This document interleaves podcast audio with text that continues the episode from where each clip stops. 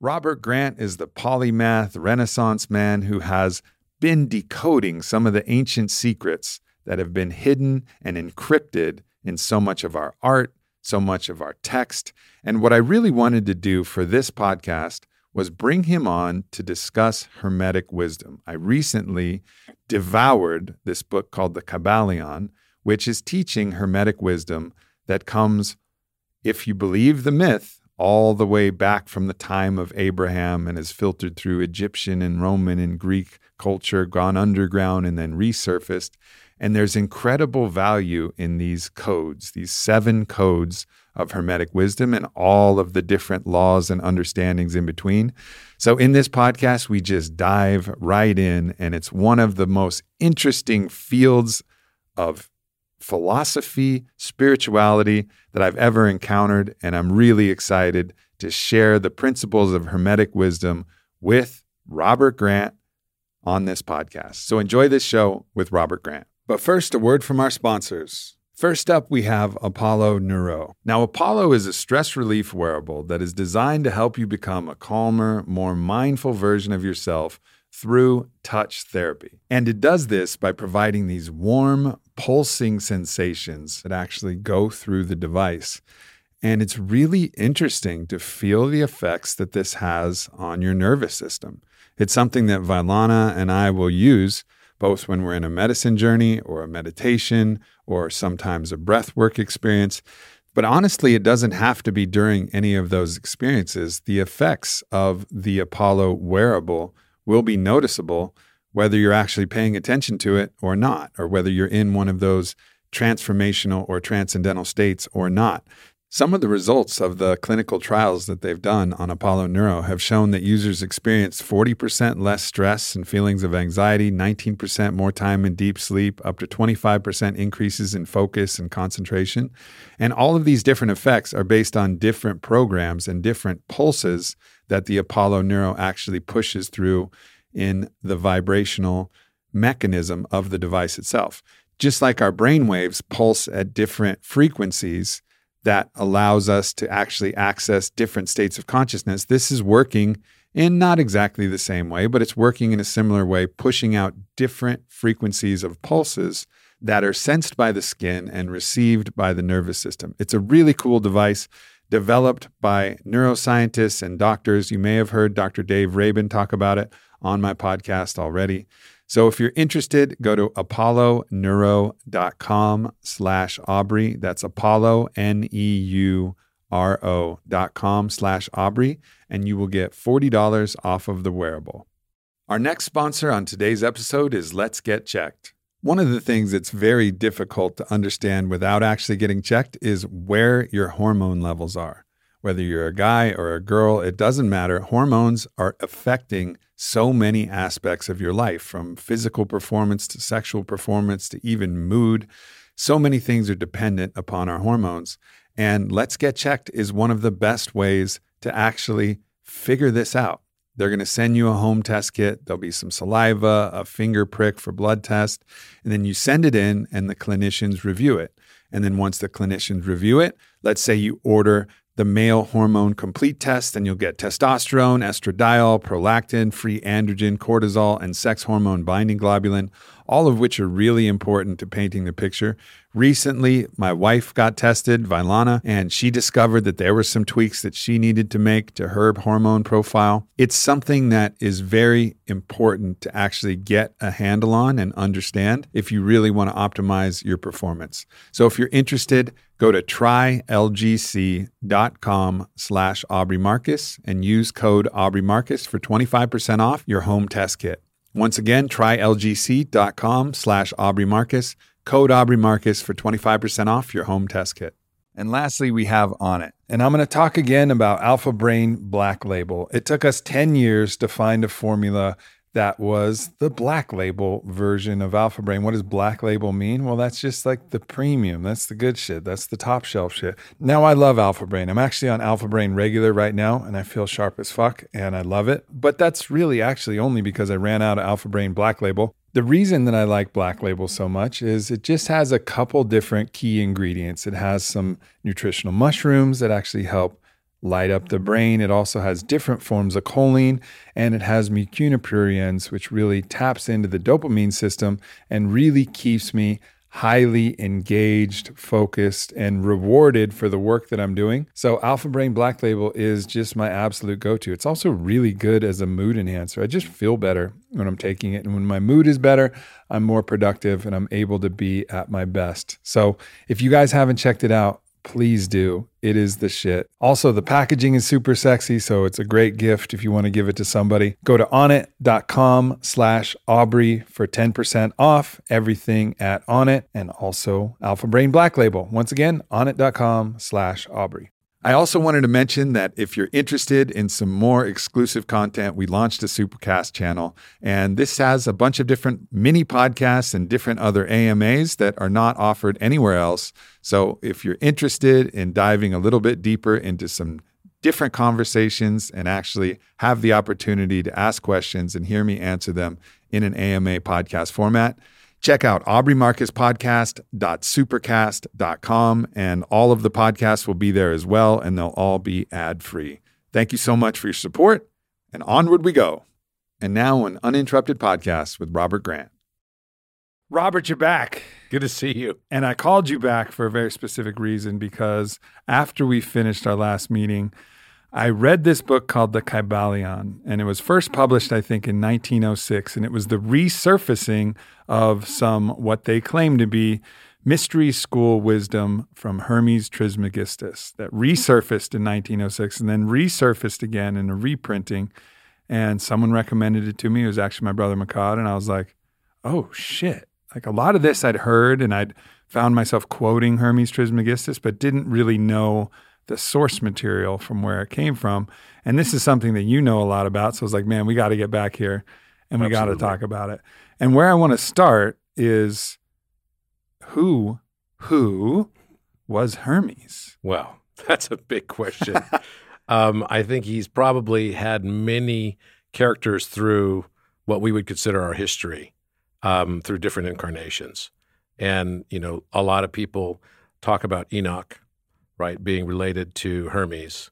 Uh, a lot Who's of people. Enoch? Okay, so we're going deep now. Let's go. Yeah, why not? Okay, Fuck so it. there's a non-canonical uh, books of the Bible, right, and one of them is is called the Book of Enoch.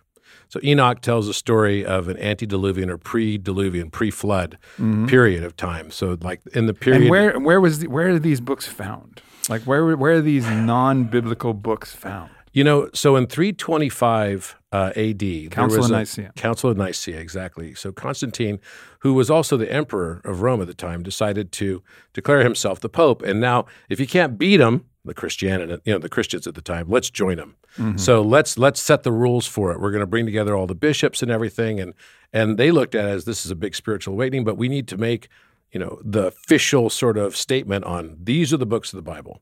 Until that time, there were many, many other books. Mm-hmm. A lot of books didn't make it into this canonization. Yeah. But so where did they go? They're still around. They're still okay. around. The Gospel of Thomas is another good example of this. Some of them are called the Apocrypha, if you've ever heard of the Apocrypha. Uh-huh. So these are like esoteric wisdom teachings that often the Essenes or the Gnostics also held and kept, and and and for you know literally thousands of years. So basically, you know, what you find even in Qumran when they had the uh, the Dead Sea Scrolls, right? References were made inside of those and, and the Dead Sea Scrolls to some of these non-canonized books of the of the Bible. Mm-hmm.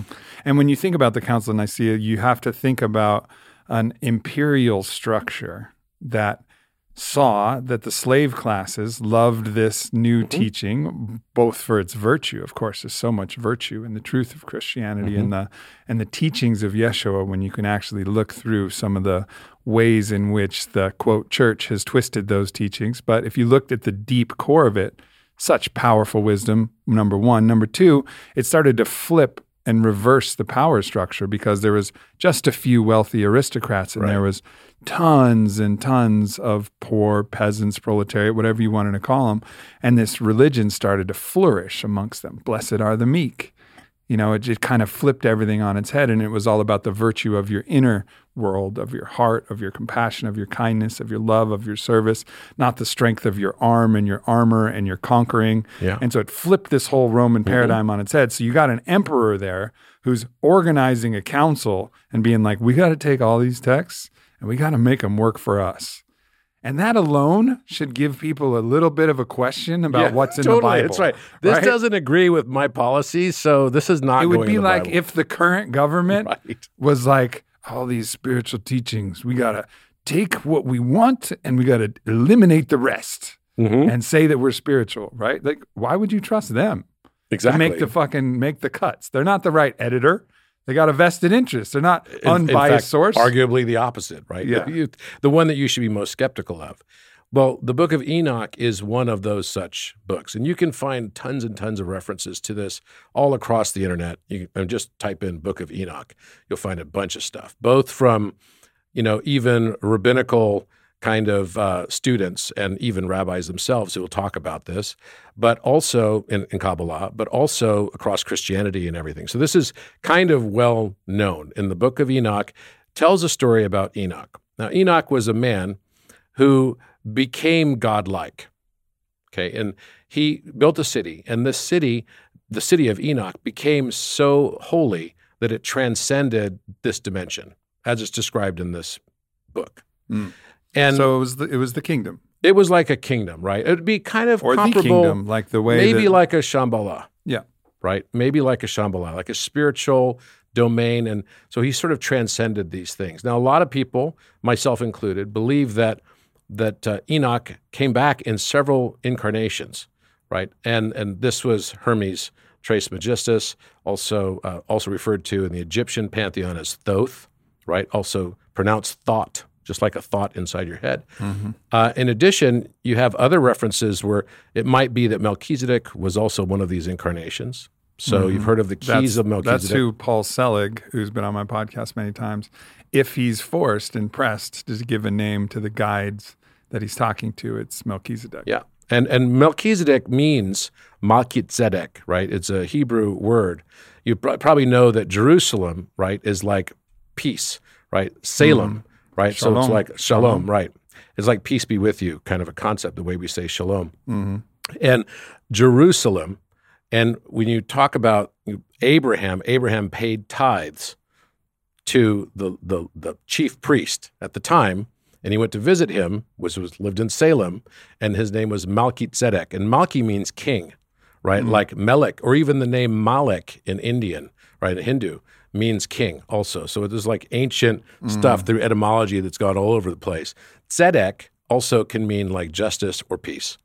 So The King of Peace. yeah, like the king of peace and justice in a way. You can Say it like that. So basically, you have this personage who is reincarnated through time and always brought with that incarnation lots of wisdom. So now, when when we say incarnation, some people can have a very literal, linear way that you, that you look at this, right? But fundamentally, we all, uh, not we all, but you can have your own unique body and your own unique configuration. Of course, you do. You have different flesh and different things. You could even be a different potentially iteration of something, but actually tap into the current and the frequency. Because in those non physical dimensions, as I understand them through all of my journeys and through all of my studies, things are recorded in vibrations. And these vibrations you have the ability to access. So, like Paul Selig can access the vibration of Melchizedek and allow that mm-hmm. vibration Channeling. to channel mm-hmm. through, mm-hmm. right? So there's there's a lot of ways that when we say incarnation, it doesn't mean like I was fucking Marcus Aurelius in a past life or something. Although you would have made a very good Marcus Aurelius. thanks, thanks, Robert. I could see That's you in that It's an unnecessary compliment, Yeah. but I will accept. I will fucking accept. But nonetheless, like so, so when you think about this, just think about somebody who's tapping into, at the very least, the energy of Mm-hmm. what the vibrational signature and collected intelligence of this being that we call Hermes Mm-hmm. might be. And that could very well be the case too. But there are certain signatures. And throughout scripture, we see references to people getting keys, right? We've all heard about the keys of Peter, the keys of Melchizedek, right? The keys of Enoch, There's a book called The Keys of Enoch as well by J.J. Hurtak that's worth reading if you're interested to learn more about this. And I remember when we first met via text, I think I asked you if you were into Hermeticism Mm-hmm. the very first time as well. And, and you hadn't yet read Kybalion. And then when we talked at the last time, you're like, I just read Kybalion. It's like, whoa Yeah, yeah. that was like wow and i i feel like there is this frequency maybe it's a frequency connection it might be an incarnation connection that ties several of these people throughout history together right? Where we see these kind of keys keys of solomon. Hmm another man of great wisdom who i know you've studied a lot about as well. So and they all have sigils as well which is kind of interesting so there's kind of a different meaning I think I'm wearing David's sigil on my. Yeah, you've got a Star of David, which my, also uh, originates necklace. with uh, as well with the that turned into Seal of Solomon Mhm. as well. So I think there's some depth to this, and this concept of even as recently as someone like Saint Germain, right? You may have heard of Saint Germain. The Saint violet, Germain- the violet purple flame. Exactly. Saint so. Saint Germain was this very interesting character from like the 18th century that everyone thought lived for possibly hundreds of years even. He was very charismatic. He could hold a conversation, but he never ate at dinner. Uh, he was always Maybe that's why he looks so old. and he was well, well he never aged though that's the thing he, Yeah. he he didn't age and that's what people claim about him and he was you know you'll find him throughout history like involved in things like the american revolution he's like showing up in different places it's like how could he have been at all these different places Like the movie Highlander. Exactly. He's like the movie Highlander. And and this guy's really interesting because he speaks many languages, right? He's extremely charismatic. Um, and people thought he must be a charlatan because he couldn't possibly have done all the things that he seems to have known and done in his lifetime Yeah. Because he had to have lived many lifetimes. So there's all kinds of huge lore around this guy. A lot of people believe that, again, tapping into that same frequency or possibly incarnation hmm of Thoth, of Hermes. Also, that that traces potentially all the way to Saint Germain, is what you're saying. It could Yes. be so. It could go Enoch. It could go, you know, Thoth. It could go Melchizedek. Hermes, Mhm. Melchizedek, Solomon. Hermes, Sol- all of these different characters in a different iteration, articulation. And and one of the teachings of Solomon and the teachings of like the deep mystical Kabbalah and Torah Mm-hmm. is that we all have the potential to actually merge our own will and consciousness with divine will. But it's not that we become effaced. It's not that we lose everything that makes us unique. We actually subsume like the divine moves through us as it. us mm-hmm. integrated mm-hmm. as us. And so what we see through our lens and our perspective and our portal actually supersedes any text that had gone before because it's the right information for this time in this context. As we all know if you give advice out of context it could be pretty fucking useless. Sometimes it's universal. Sometimes it's of the wrong time and so, this idea that you can always rewrite the Torah, rewrite the scripture, if you're able to step into your own highest divine consciousness as you, not just the divine somewhere neutral, but the divine as you, then you actually can deliver a message, which is why all of these messages, even if it is the same being or the same frequency, could seem quite different because it was specifically filtered through the lens of that person at that time in that specific way. But the information, of course, is going to be different because it's going to be serving and meeting the need of exactly the people and the place that he was Yeah. occupying. I fully agree. And, you know, it kind of reminds me of the sixth Hermetic principle, which is, you know, cause and effect. That every cause has an effect and every effect has a cause. It's all Everything sort of has its cause and its effect. Chance is but a name for law not recognized. Exactly. And and that's how I feel about randomness. I don't believe in randomness. Right? Randomness is just our inability to perceive God's patterned encryption. Yeah. yeah. It's there. Yeah. Um, I- I don't care what the number sequence is. I've always been able to find patterns in it if I really deeply look. But eh, you know, we talked about this last time. What is randomness? It's just a boundary condition where our knowledge ends and our ignorance begins. And as we expand human consciousness, we push the boundary out further and further. And that expands probably at something like the speed of light. Interesting that the universe is expanding about that same speed too. Maybe it's just our consciousness. Oh, and that goes to the first principle of Hermeticism. Mentalism. The principle of mentalism. The all is mind, the universe is mental. I read this and I was like, no shit. And because I come I came to that conclusion after trying three times to write a book called Master Your Mind. 60,000 words. 60,000 words thrice. All still Thrice. all Thrice still- majestus. all stillborn Mhm. because finally it had to bring me to the conclusion hey dummy you can't separate the mind from anything else so how are you going to master the mind like that's saying ma- i might as well write a book master the universe and put a picture of fucking he-man on the cover and make it a comic because i had no chance and that's i kept running into that problem I just would want to try know to who separate the mi- Skeletor is. Ooh, that's a good question. I- I think I think if we put that question out in the polls, we'd get a lot of similar answers. Probably. Yeah. but yeah, so I, I realized that, and I was like, you have to define whether you call it mind or whether you call it something else. You could call it love if you like, but I think mind is a good way for us to think Yeah. about it. Mhm. You have to define it all as the same substrate to actually understand it. So call it mind or call it something, but it is actually all the same substrate, really, of just different densities. Uh, there's a great quote by Max Planck, who was pretty much the mentor that made Einstein famous because Einstein, working in a, as a patent clerk, needed somebody to sponsor him, right? Who was Mhm. going to be well regarded in the academic community. And that was Max Planck. Max Planck is famous for many things, particularly in quantum physics. Now, he and Einstein didn't agree on everything. You know, he was more of the mindset that the universe is based on mind. He said, There is no matter as such. We must conclude that at the base of everything is really just a conscious mind. Mm. And when you think about it in those terms, you start to then realize, and that's why I've kind of come to the conclusion that we have a you and you have a you inverse hmm around you, right? So it's an all of it is a mental construct. We cannot separate. There is no such thing as true objective reality in the context that we all see the world through our own prism.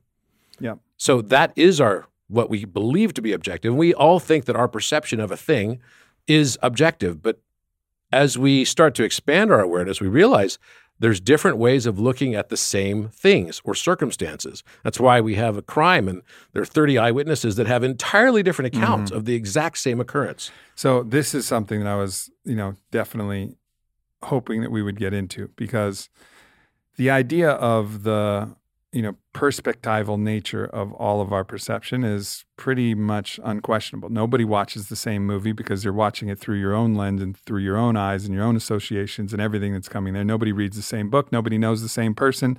We're all living in our own multiverse within the universe, the mm-hmm. one verse, which is our own pers- our own perspective.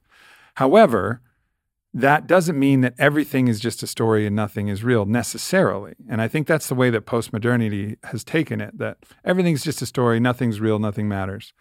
And one of the things that I've been really studying with Rabbi Gafni is actually the correlation between, in the Kabbalist lineage, the goddess Shekinah and the Tao. And it's basically a set of first principles and first values like the law. So if you read the Tao Te Ching, it says the Tao is older than God. I don't know who created I don't know what created it, but the Tao is older than God. And that is like it's like the law that's underneath perspective itself. And it's and that's why they're saying it's even it's even, you know, earlier than God. It was even older than God. And see, that's where I would place the seven hermetic principles. And that's that's where this seems to be reaching it's for. like is the laws of the construct. This is so basically the hermetic principles are getting to the Tao or in another in another so maybe you know Lao Tzu was another mm-hmm. iteration mm-hmm. of this Hermes Trismegistus thought in just Maybe. another way mm-hmm. and another mystic. Maybe Rumi was as well who said you are not a drop in the ocean you're the ocean in a drop. Obviously that's the principle of correspondence like spoken extremely poetically. But either way people are accessing this particular type of wisdom. And it seems to be reaching for that thing, the first principles and first values of the entire everything, the all that ever is. And then all of the creations are built upon that stack. Well, and I believe fundamentally that part of the struggle that we face right now as a as a people, as humanity, is we are still very much clinging to this anachronistic, I believe, notion of materialism. Mm-hmm. And this leads to reductionism. It really it leads to more more and more confirmation bias of that reductionism and materialism. It's all stacked on itself. So this is one of the biggest challenges relative to our educational system right now. That's becoming kind of an anachronism in our world today. Well, it's not our edu- it's not only our education system, it's our medical system, it's Yeah, our financial totally. system, it's our every system. It's trying to reduce it to the smallest part that you can understand. Even even using words to describe a thing is incredibly reductionist. If I say, "Hey, Robert," I'm reducing you to a symbol that can be placed in a name and it yes, it means something bigger, but we sometimes forget that the word is just a placeholder that clumsily approximates something that would be impossible to actually describe. And this is one of the things one of the reasons I reject the notion of being titled Right. in one area. Because as soon as you say, "Oh, someone will ask you," and the way over here in the Uber, the Uber driver asked me, he goes, "So what are you doing here?" I said, oh, "I'm doing a podcast with Aubrey Marcus," and then he goes, uh, "Oh, okay. Are you going to need a ride back later this afternoon or whatever?" And I said, "I said probably. I got another podcast with Danica, Danica Patrick," and and he's like, "What do you do?" He goes, "What do you? What's your expertise?" And I'm like, "Uh, "Okay." Now I'm all, all of a sudden feeling this like gravitational pull towards just to come up with a convenient answer. Give him a give him a, a something he can hang on to so Yeah. he can quickly understand and then dismiss. the which is more narrow, right? More narrow than what I actually am. Do you think we cling? Do you think we crave that because there's a discomfort when we don't understand something and there's dissonance? Like, the, so the discomfort comes. Why? What is he doing that allows him to get this? There's a little bit of discomfort, and then if they get, Yeah. if they get something that they can just slide in, then the discomfort stops, and they're like, ah, everything yeah, makes sense. because we all feel comfortable when we can categorize something. yeah, totally. right. It's like, okay, he's a policeman. I know how policemen think now, but he's not going to talk to me about anything outside of police stuff that I'm going to listen to. Yeah, I can then sort of shut it down. And we all do this when we see a circumstance or event. It doesn't matter what it is. We want to categorize it that fast. Yeah. And by categorizing it too quickly, we keep ourselves stuck in this world of judgment rather than just pure observation. And we can learn a lot more by looking at things, taking a moment and saying, without being so quick to judge it, saying, okay, let me see what the other ways to look at this are, because maybe the only true objective truth would be a mathematical equa- equation. It's a mathematical equation which is the sum of all perspectives. hmm So, what I try to do now is I try to look at things through other lenses that would be juxtaposed to my own, even if I don't feel like I could agree with it right away. I want to try to do that so that I can step into another person's consciousness, another person's shoes. And in a way, I think that in and of itself, if we can strive for looking at things that way, then that helps us to find forgiveness. It helps us to find empathy. It helps us, you know, to look at the world probably the way that maybe God would look at the world. And if that all sounds too highbrow for you, and you're like, ah, not interested, it'll make you a better lover. Mhm. It'll make you a better leader. Better It'll listener. make you a better friend. Mhm. You know, like, are these things you care about? Being a lover, a leader, and a friend? Well, then these principles are important. The ability to step inside the inside of somebody else's experience and not keep your safe distance. And it's really vulnerable when you do that because you're subject to feel what they feel and experience what they experience. 100%. And so it's obviously you need to choose those people you do with.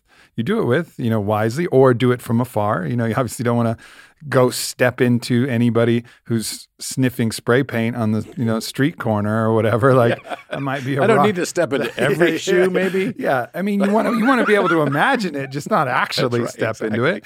But nonetheless, it's still important to like step in there so you don't have that judgment when he's talking to her, she's talking to himself or mm-hmm. herself. And it, it's such a valuable skill. And then it's an even more important skill when you actually have somebody that you love and you trust and is in your in your inner circle, your tribe, and then you can step into each other's experience. And that is what solves the great problem of loneliness because you'll see yourself as a mirror in that person that you're stepping inside. And that's the U inverse. Yep. That's the U inverse. So when you realize that the universe is mental, and there's a reason why the first of the Hermetic principles is mentalism, it's so core to understanding all the rest. Each stacks on each other. And when you realize that, then you start realizing that every experience that you have is not just happening to you, it's actually happening for you. Whether you're conscious of it or not is up to you. You may not be aware of it until later on. And we just think that the world's happening to us. Oh my gosh, something bad happened. Oh, life is difficult. Woe is me. I'm a victim, blah, blah, blah. Well, or you yeah. can look at it differently and say, what is my you inverse or my subconscious mind, the lens through which I'm seeing the world, trying to teach me?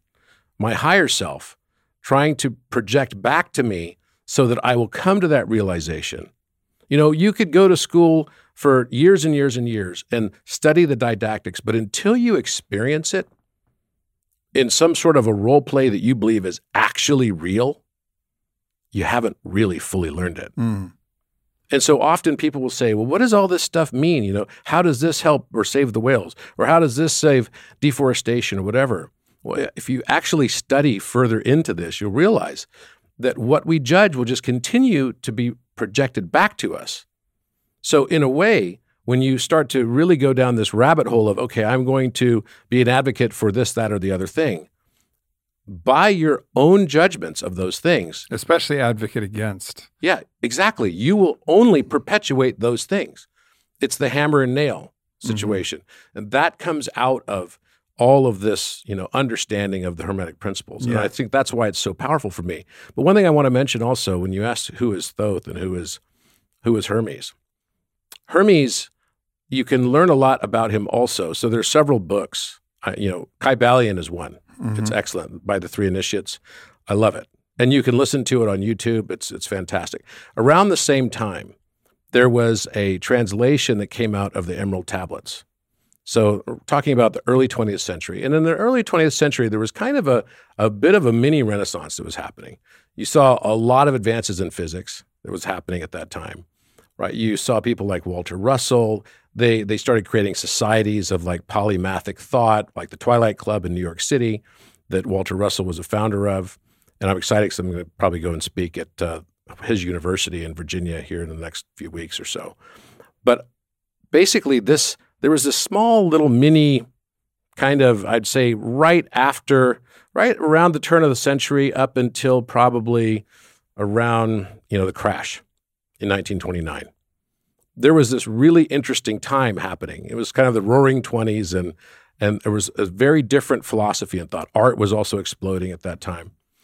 And and what you find during that period of time is that people were going through these sort of expansions. So you you hear about also, you know, leading up into that late uh, 19th century, like Helena Blavatsky, right, Blavatsky, excuse me, and and Rudolf Steiner and other people that were kind of luminaries during this period of the world. And there was this expansion going on. So one of those things that came out of this was not only the the work by the three initiates and the Kybalion, but also the Emerald Tablets of Thoth. Now, Emerald Tablets have been around for a long time, but there were different translations of it. This was a channel translation that was done by uh, a guy by the name of Doreal. So I would definitely look into that because it tells mm-hmm. a story also of Thoth, the Atlantean. So it goes all the way back in time and tells a story, and he actually claims in this writing that he built the pyramid. He was the designer of it.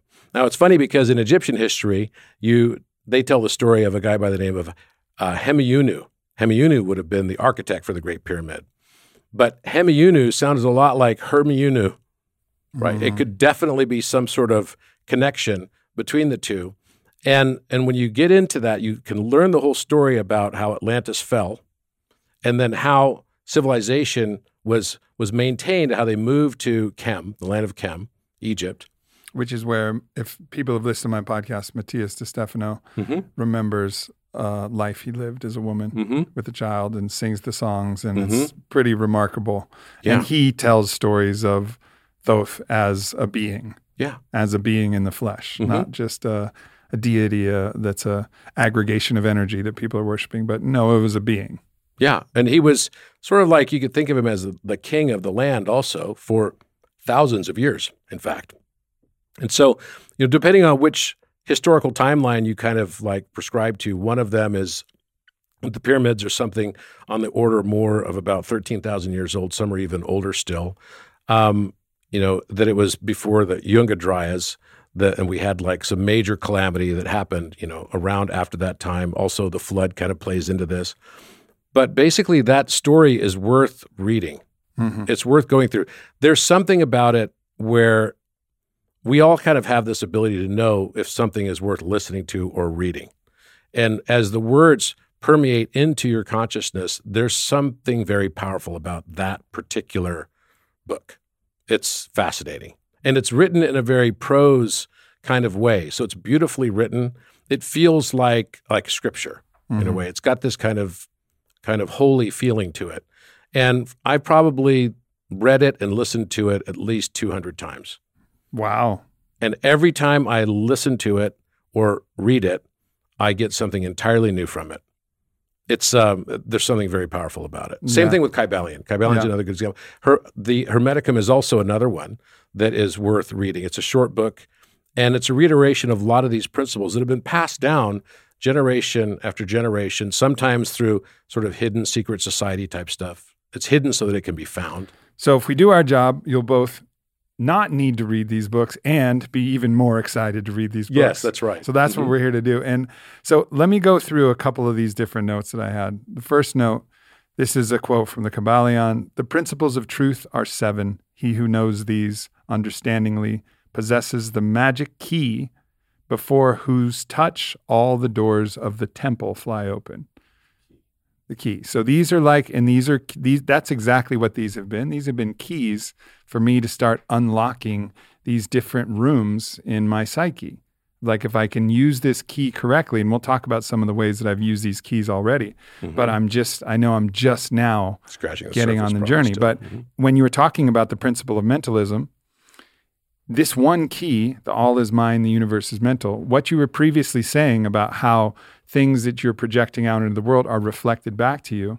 Well, if you think of it as all one mind, then of course that's going to mm-hmm. be the way that it's going for. And of course, also the other thing that you can look at with this key is if it is all one mind, everything is happening in right reason and right accord right? Like whatever whatever is whatever is going on, we may not be able to understand it from our perspective, but from the largest mental perspective, it may make perfect sense. And Matías talks about this a lot. For part of the necessity of creation, of course, is polarity. We'll talk about the principle of polarity, but part of polarity requires distortion. And distortion is a force that prevents us from seeing everything as same Mm-hmm. You know, seeing everything as all as one. Distortion comes in and says, "Oh, I am separate," and yeah. and it and it's also been called Maya, the illusion. There's mm-hmm. a lot of mm-hmm. ways that you can look at this, but some way in which we're not seeing the absolute truth. Because if we saw the absolute truth, it'd be one note, one color, one sound, one.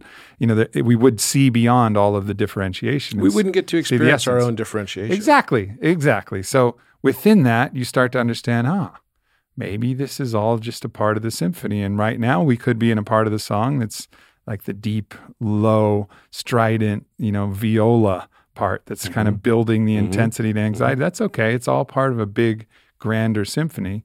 And co creatively, we're the conductors deciding how this orchestra goes. Yeah.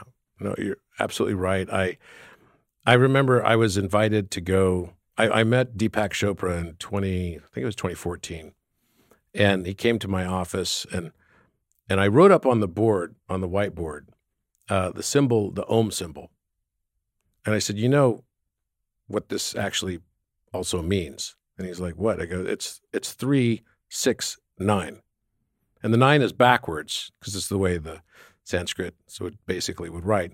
And and then you've got like this looks like an I at the top with a dot in the center, and that's one of the ways to write the number six. So three six nine. And and and he said, wow. He was like kind of blown away by that. And I said, I said, uh, Nikola Tesla talks about this.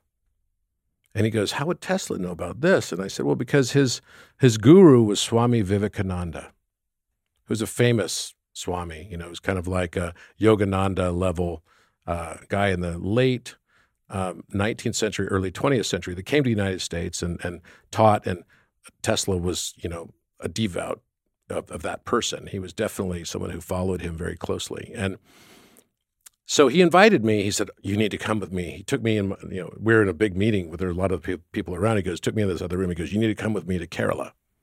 You need to come with me to Kerala. It's southern India." And there's a, a big temple there, and like a very old temple with these two snakes on the doors. It's like super famous. There's supposed to be a Vimana in the base of it and everything. I was like, okay, this sounds really cool. So he invites me to go. And the last second, I unfortunately couldn't go because I had a board meeting got called. Mm-hmm. And I was going through a major crisis at the time. It was a difficult situation. So I called him up and I said, I, I fortunately can't make it. And he said, Don't worry, Robert. Everything is as it should be. And I didn't really know what that meant because in that moment in time, I was still thinking that no, no, no, we make the world happen, right? Whatever it is that we do, we can kind of like either let it happen to us or we make it happen. I didn't realize at that time that I now believe very strongly that everything is connected. And both are true. And this is this is the hard part is that we have to be able to embrace paradox Exactly. to understand any aspect of the universe. Yeah, you got to make it happen. and the universe is making you happen, and you're making it happen, and the universe is making you happen, and and everything else around you happen. Because it's all mind. right, right. And that's how it can work. When you think about it, I'll give you another example. It's pretty funny. I was uh, on Instagram and I see this post from this gentleman page or whatever that I follow. And, and this guy had like a neck brace on.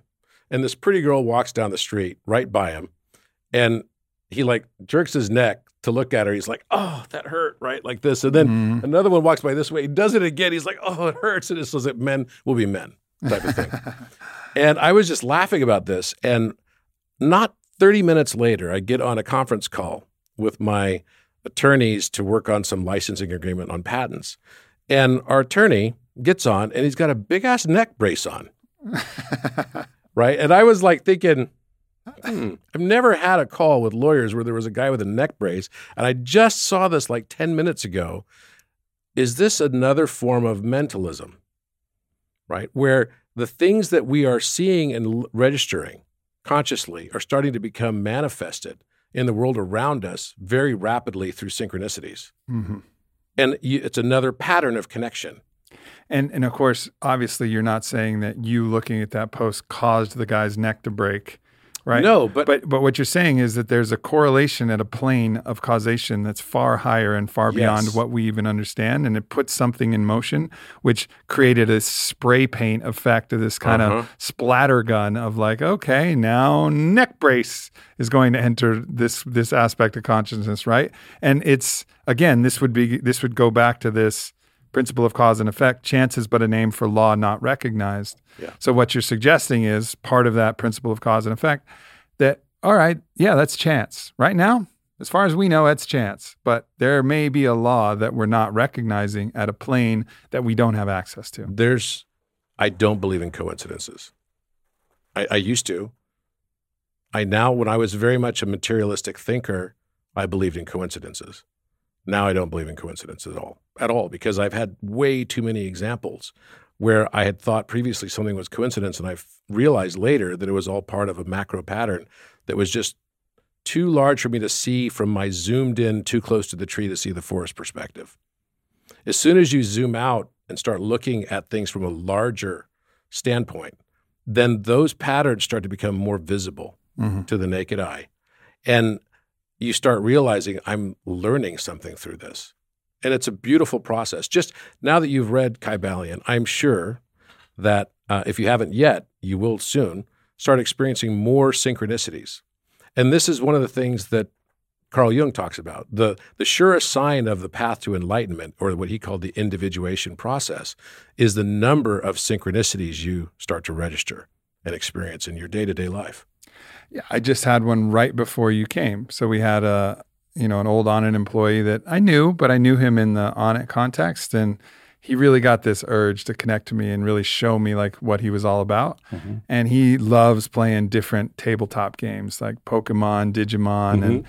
he didn't know that I was an old school Magic the Gathering player and like went deep into Really? that world. So I shared that with him. He's like, "Oh man!" He got real excited. He's like, "I gotta, I'm gonna make some things for you." He made this awesome gift box that was hilarious and has watercolors and it, it had one very special Magic the Gathering pack. It was a pack that was in an entire giant box. So you know that the pack was like full of all ultra rare rare cards, right? Wow.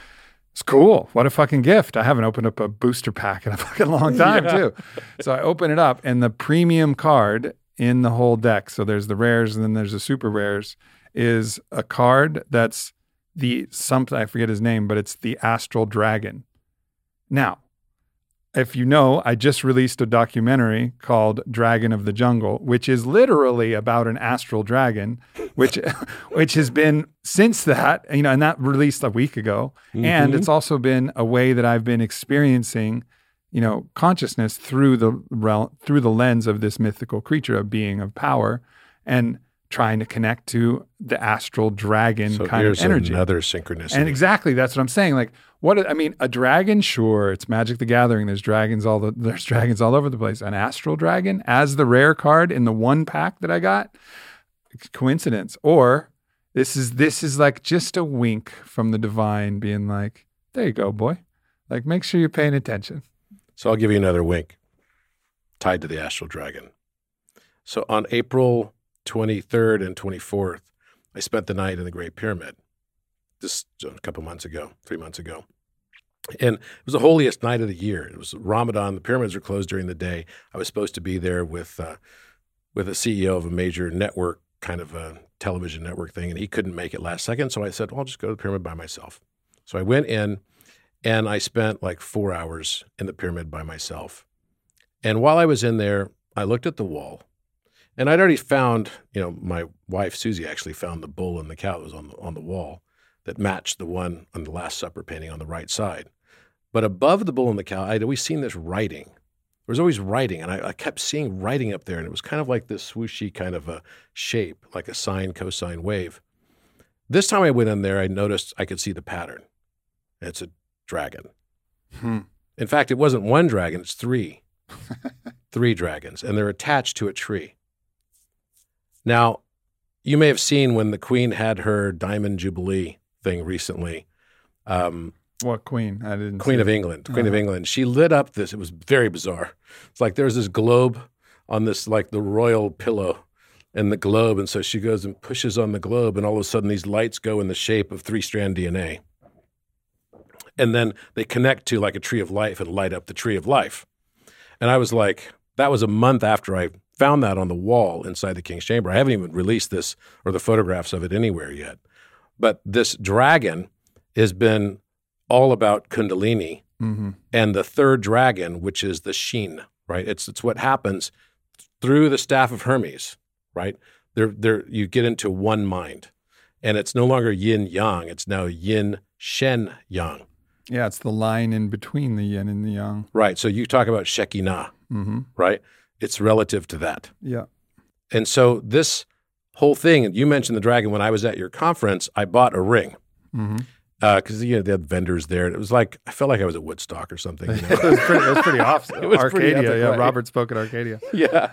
And uh, I, I, I, I saw this ring there, and and so I put on this ring, and it was like made of copper. Uh-huh. And so I was like, okay, I like the look of copper, cool. And it's a dragon, right? And and so this dragon energy, the astral dragon energy, has been very much of very high meaning to me for the last two, three months. So the fact that you just released your thing on this, right? That's how I would look at this now. Is I would say, okay, you telling me that story is another synchronicity hmm right? So it builds on even the synchronicity you have, and then it might serve for you to be a synchronicity. When we realize that it's all mind, we're all one. Yeah. And and we're all collectively connected through this consciousness. hmm And then once you get past that notion, because it, it takes a lot to break away from materialism to get into mentalism. But once you do, then you can go into correspondence. Mm. And that's the second, Yeah. right? This, Yeah. this is the second principle of, you know, kind of the seven hermetic principles. And correspondence is embodied in the statement, as above, so below. What does that mean? I think the first place that I started to recognize that was before I even really knew much about any of this. I started to study fractal geometry. And what does fractal geometry even mean? So if you were to zoom in on a EKG of your heart wave, right? So you've got a QRS complex and a T wave, QRS complex and a T wave. It's kind of interesting because if you zoom in further into the parts that look totally flatline, so you've got this wave that goes like this up and down, then you've got a T wave, and then it goes up again. This is called the QRS complex, and then it goes like this. We've all seen what an EKG thing looks mm-hmm. like. But if you zoom in on the dead space in between, keep zooming in, zooming in, zooming in, you'll see the same wave again mm. as a fractal form, a smaller form of it. And I suppose one of the limitations is uh, maybe they don't do this anymore, but you used to see those on with ink. You know, they would have a little machine that would be mm-hmm. writing it out. But now that it's digital, it just depends on how sensitive the equipment is to actually be able to register. It could probably go all the way up and all the way down, registering all the way. So if you even zoomed in, like the Mandelbrot, you know, the Mandelbrot set. That's like exactly what fractal set. geometry is. And mm-hmm. so even if you looked into the EKG, it would be little patterns upon patterns upon patterns, and you could just keep zooming in. Obviously, we don't have instruments that are sensitive enough to detect that. They're starting to build them. It, but they but they mm-hmm. will, and mm-hmm. ultimately, mm-hmm. I think that's when we'll start to show this principle of correspondence in a lot easier way. And also, we now we have James Webb Telescope looking out farther and farther. And I don't know how useful it is right now at this stage, but it's pretty cool. Yeah, it's very cool. it's very cool. You can see the cool nebula and stuff. I mean, it's like super clear photographs and everything that we've never been able to see before. You know, it's not a coincidence now that that we're now able to observe what it looks like to see a black hole, right? As of a couple of years ago. And when that photograph got released on the internet of that, I can't remember her name, the the woman who basically was doing the research and caught a photograph of a black hole. You know, this is we're finding, again, we're pushing that boundary of ignorance farther and farther out. Right? We still don't understand what is dark matter, what is dark energy. And as we start to understand this dark matter, dark energy, maybe this is really just an analog for the own aspects of our own subconscious mind we are yet to become consciously aware of. Thinking out loud, I haven't really thought about this till now, but is it possible that dark energy and dark matter and again my you know astrophysics and quantum physics is very amateur but could it be possible that that is actually a window into the Tao, the all, the Shekinah, and like that's actually we're looking at the void, and the void has a form because the form is the first values and first principles of the Tao, of the Shekinah, of the Hermetic principles, and we're actually seeing some kind of representation come through the blackness so it's not nothing, and that's what we're saying. It's not. Oh, it's nothing. definitely not nothing. It's not nothing. It seems like nothing, but if you actually really look, the there would be an encoding in the nothing, and the encoding is that thing that was you know, older than God. Yeah, and maybe it's all about our own mindset. And there's probably some physicists like dummy. That's a terrible idea. No, but maybe I, not. no, I think it's 100% correct. I, I actually, I mean, look, you got physicists in 2012. They discover the the Higgs boson, right? And they co-name that the God particle. I think there's amongst large circles within some of the physics community, as you continue to go further and further into this. I mean, we could go down this reductionistic path and just realize that every time we look for something, whatever we're looking for, we will find. Yeah. Right. So the observer effect. Let's find it exactly. Let's find it's you know, Heisenberg's uncertainty principle. Whatever, whatever you expect. What what we get in this world is not necessarily what we deserve in life. It's what we expected that we were going to get. Whether you expected it consciously or you expected it subconsciously, and that manifested in anxiety, you are creating the living circumstance that we have on a day to day basis. Now, what happens is you start looking at an atom and the way Max Planck described it, Adam. Before we go, before we go mm-hmm. further, I just want to keep people out of like a dangerous rabbit hole of that. That doesn't mean that the woman that gets raped called forth the rape no. from her from her own. There are agents that can act and usurp another person's will and usurp another person's attraction and projection and actually force them to participate in their own attraction projection internal game.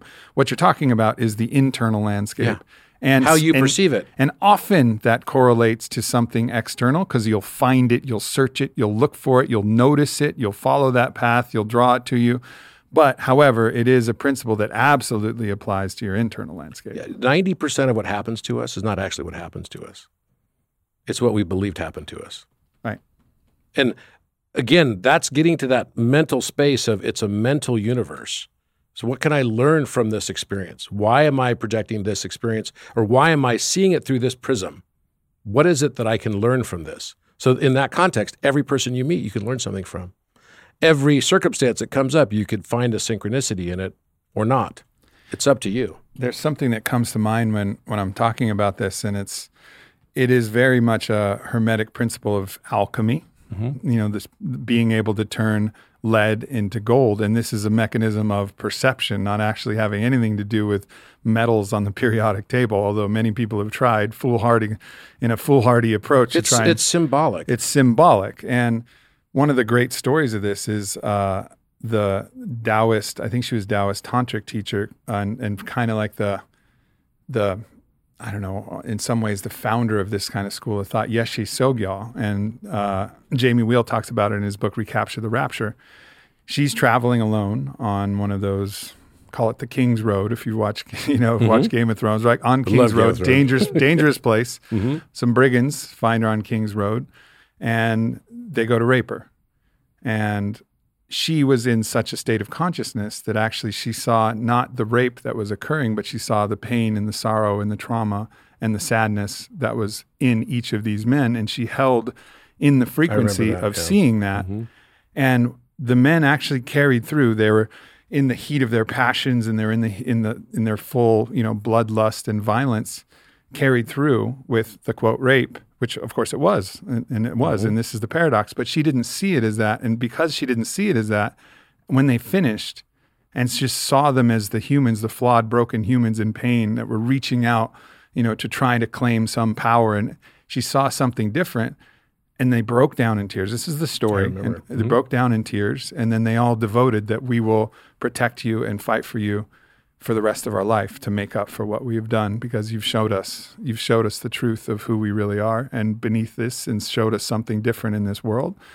And so that and in it and in the story it's like she didn't she didn't record you know the violence aspect of it. She recorded something different and they recorded something different and then it shifted the timeline radically for her for her for those men and then for the world from that act of alchemy. Now, I'm not saying that everybody should be able to do this, blah, blah, blah. This is not like a should game, but this is showing the alchemical principle, the possibility. And it's a divine aspect because I think another good example of what you're describing is, you know, how Christ took being crucified.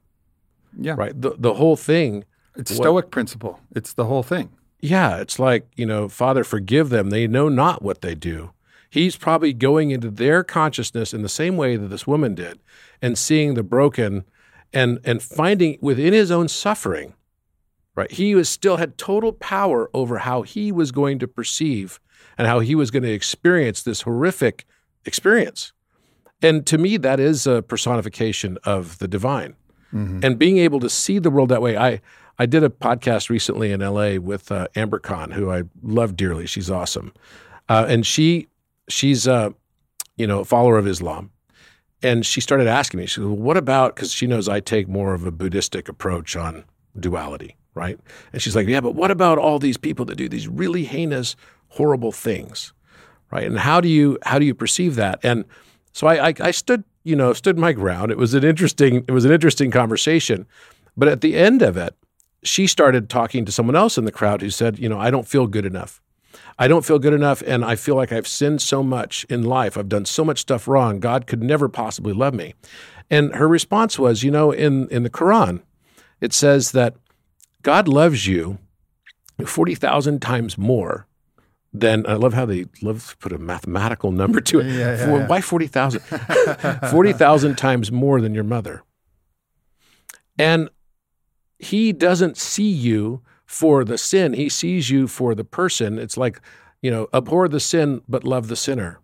Mm-hmm. And she could look at it in that context. You can hate the war, but love the soldier. Exactly. She she saw it in that context, looking at it in the eyes of God. And so then I, you know, said, what you just described explains how I feel about non-duality, which is I it's not that I condone the horrible, abhorrent act. I don't. I don't condone it. I, I don't want to see those things happen in the world. But at the same time, I realize that all of us are human beings. We all are imperfect. We all are making mistakes. And at the end of the day, everybody that claims to be only good is not only oh, good. Bullshit. Right. the only people we should be probably concerned about are the people that claim to be only good because that is narcissism. Right? It's the people that know that as Alan Watts says, they're they're they're rascals at their core. Yeah. Right? It's like the people that don't know that they're a rascal at their core, those are the ones that still haven't yet discovered what the darkness is. What is dark matter? What Mhm. is dark energy? Maybe it's just the things that we don't want to allow to even be in our consciousness. Yeah, and and and that aspect of distortion that I was talking about. Distortion is a force, and you could personify that force, and it's been called many names: the beast, the antichrist. Antichrist is an interesting word I've been playing with. I want to touch on one thing. So, Mhm. if we say Melchizedek is in the frequency of Hermes, in the Mhm. frequency of Mhm. Hermetic teachings, one of the quotes that I pulled out of a recent book from Paul Selig is, "How you change the world is by how you see the world." Right. So his, and this is exactly what Yeshe Tsogyal demonstrated is by her act of seeing the world differently, the world actually changed. Her world changed. She recorded something different. Viktor Frankl did something different, something similar in Auschwitz. Like people making these incredibly wild and radical perspective change that seem um, impossibly divine, you know, and you do that and it actually changes the world. And this was mm-hmm. really kind of the guiding principle behind Arcadia, that festival we threw is like, Which let's, beautiful. let's see the more beautiful world and let's bring it into form now by What an own- epic place that room was, too. I know, like- it was unbelievable. that was so cool. Like, it was unbelievable. Talk about feeling like you're in a 5D kind of a world. I mean, really well done on that. That was Yeah. really cool. But you're right. I think it comes down to you want to change your world, start by changing your perspective on the world. Yeah. Start to try to see a different way of seeing it than you've seen it before. Because seeing it the same way over and over again and you're not happy, you know, some might call it delusional. I don't. I actually call it ascended. If you can start to see the world in the context that you would like to see the world, then the world will start to reflect more of that back to you. Mhm. It's it's a mathematical equation. And another person that I think would be tied to Thoth and Hermes would be Metatron.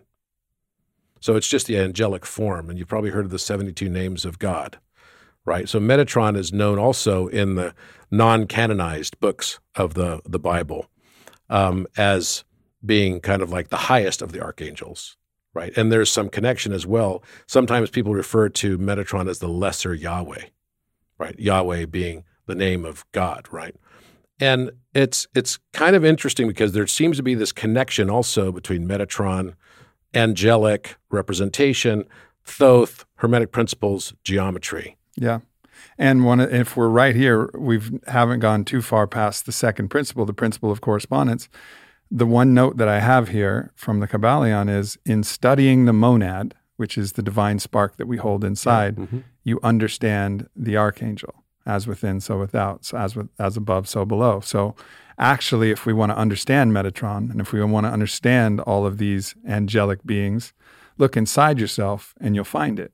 Also, if you want to f- find and understand the demonic beings, Look inside yourself. look inside yourself. and be willing to confront it. And and this has been a big part of my journey. Integrate. Actually, it started in Arcadia. I mm-hmm. did a ketamine cannabis journey to prepare myself for this big week ahead, and it was a very surprising journey because it showed me, and this is skipping ahead a little bit to the principle of polarity, which we'll get to, but it showed that I'm choosing to embody a particular type of polarity upon the spectrum, but I'm the entire pole. I'm the Yeah. whole pole.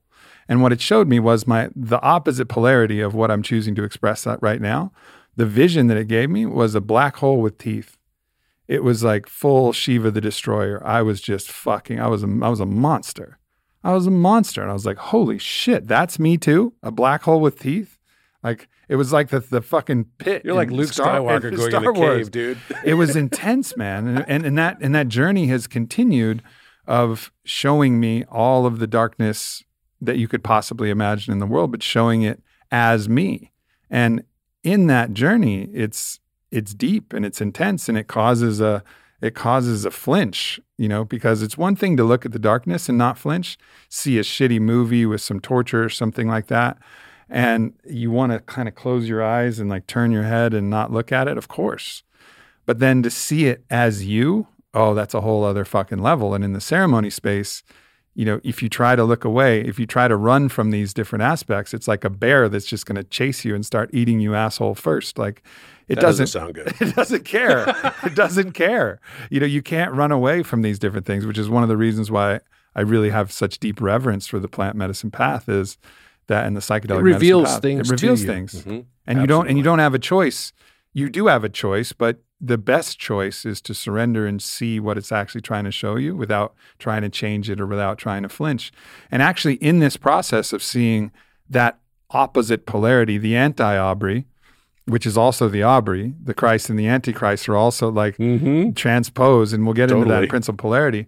By seeing the anti-Aubrey, it actually made me, in a way, more Aubrey because then I realized that I was choosing to be Aubrey. I wasn't just, I just didn't come out of the fucking womb. Boom, here I am. Here I, I'm Aubrey.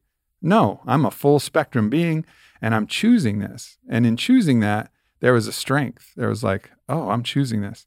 And so I trusted myself. I trusted myself to be able to choose which polarity I wanted to express at just a little bit more from that journey. So, just the deepest gratitude for actually embracing the entirety of my darkness so that I'm now reinforcing my choice to participate in the light. And of course, also, you know, I love talking shit. I love being a fucking rascal. I love all of these You're definitely a rascal. Oh, Yeah, of you- course, of course. I talk, But I think you see that, and you you do see that in yourself, which which is what is so endearing, right? That that to me is one of your greatest qualities is that and it's it's very Alan Watts in its feel, right? Which is Alan knows. He's like he'll call out rascal stuff. He's like, I'm the worst rascal of all. Like, are you kidding me? He loves to joke and he loves to like rib people and but that's just kind of who he is and he and he's he's with that.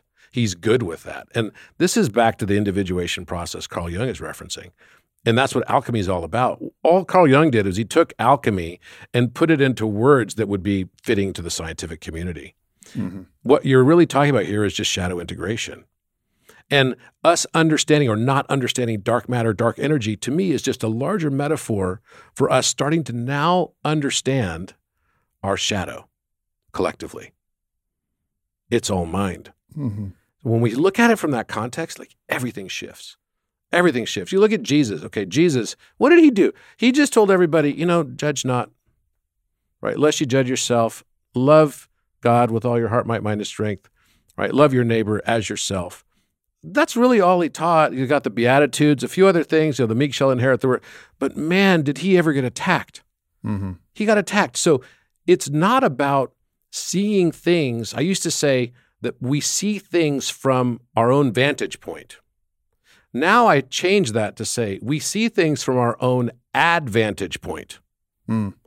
This is our perspective. The thing that I think is going to benefit me is how I'm going to see whatever it is that I see. And until I can break away from that, I can never see the dark demon with the teeth that I am. Right. Right. And as soon as we start to see that, then the power that demon has over you diminishes dramatically. Mhm. Because the more you try to repress it and say, no, it doesn't exist, it doesn't exist, it will just come out and, like you said, eat you asshole first. Yep. Every time. And you won't even know until it's already consumed a good portion of you. Yeah. And then you're like, how did this happen? I'm finding myself in the same situation again. I'm experiencing the same pattern over and over again. That's what Hermeticism is really about. It's not about looking at the world and saying, here's what's fucked up about the world around me. It's about looking at yourself and going within and saying, uh, who am I? Who am I in my full spectrum? And then being able to be at one, at one ment with that or atone Mm. to that way of thinking. Yeah. It's just this is making me think of the uh, and they have this I think in the in the recent printing of the Kabbalah and at least I don't know about the original, but they have a painting that by Michelangelo, which I think we talked about on our last podcast, which is and you mentioned how God is showing up in a human brain and you did a lot of cool geometry mm-hmm, things mm-hmm. with that. But I don't know if we necessarily touched on or if, or if I just didn't recall it, but how that was actually showing that the universe is mental, that actually God was inside a brain Yeah. in the Sistine Chapel, and then reaching towards Adam. And if you look at Adam, he's kind of like lazily putting his finger up and kind of turning away like Mm-hmm. It's I- kinda bent like this. basically like Yeah. I know God, I know, but I'm going to look away just enough that I can go play this game over here and live this experience of separation so that I can have maximum complexity creation, all of the different things. I don't want to look straight at you face to face to God and see all of the truth revealed because then I'm not actually in polarity. I'm not actually having this experience. So man just kind of turns away and lazily says, Yes, God, I see you. Ha.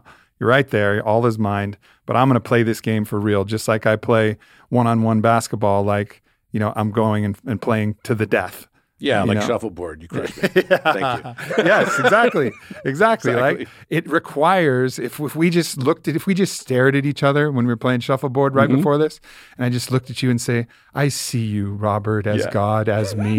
Namaste. Namaste. And be like, Now why I'm are we- win, motherfucker. Why, why are we why are we even rolling these pucks in the first place? Of course, no, we just skipped I'm gonna win, motherfucker. That's Right, the, that's what made it fun. That's and that's why Adam is like, yeah, I see you, God. But and I think it's important to do both. It's important to be like, yes, God, yes, God, I know. And me as Adam, I want to play like this. You know, Yeah, I, want, I want to experience it like this. No, this is this is what we're here for to have this experience. There's another part of that painting, right, on the Sistine Chapel, and it's, it's so beautiful. You look up and you see this entire massive thing, and of course, you know their bodies are almost like hyperbolistically, like the, like over everything. Right? Mm-hmm. Everything is like their proportions are bizarrely off, but still beautiful. Yeah. And one of the things that you notice about it, because we never talk about like a heavenly mother. And yet, if you look closely at the Sistine Chapel, you, that particular image, you will find Sophia under the arm of God the Father inside the brain. Now, she's not going the same direction. If you look at it closely, the way Adam's body and his leg is curved, right, and laying there, and he's got his hand up like this, and God has actually got his finger straight out yeah. right? It's very deliberate.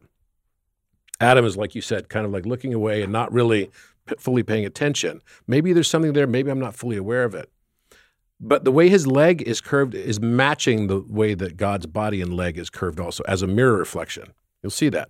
But you'll also see Sophia, this younger woman. He's got this white hair and everything. And Sophia's like this beautiful woman. He's got his arm around her. And the way she's positioned is in the form of an X. So she's positioned crossed where God is positioned. So it forms this X. And what that X actually represents is the optic chiasm. The optic chiasm meets, it's where your right eye meets up with your left brain and your left eye meets up with your right brain. And it happens right at the pituitary gland.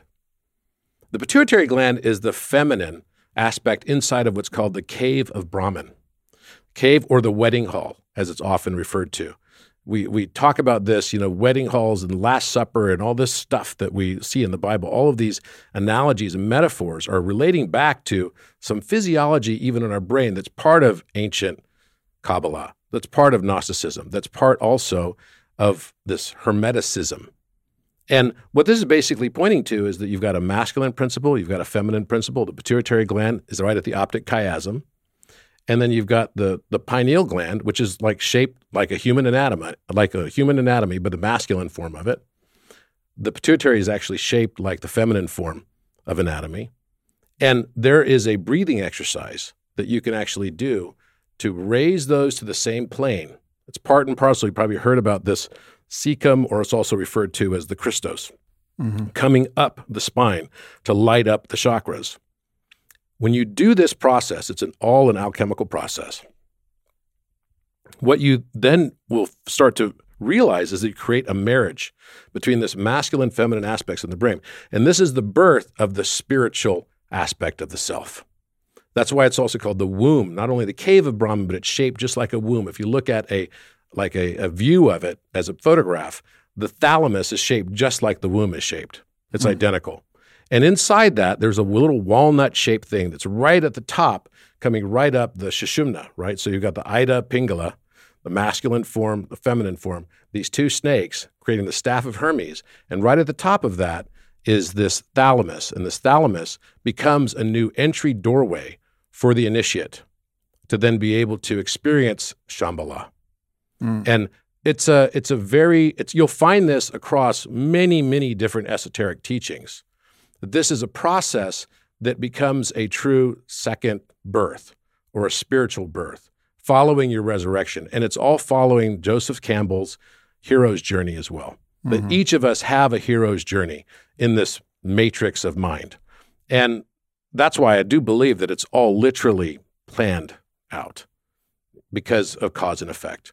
We are experiencing a retrocausality in time on both directions. The future determines the past as much as the past determines the future. We've all seen this, right? We all experience things that are bad or horrific sometimes, and we can't have the opportunity to see the wider perspective that maybe this is a good thing that's happening. We think it's a bad thing. But with the perspective of time, sometimes the polarity of that experience shifts to the positive. Mm-hmm. Yep. This is bringing up something for me that I wanted to talk about. We're jumping ahead to principle six again, the principle of cause and effect. Mhm. So, in if I read this correctly, the Kybalion is basically saying that the all, which is what they call it, many names for that source, God, Mhm. whatever you want.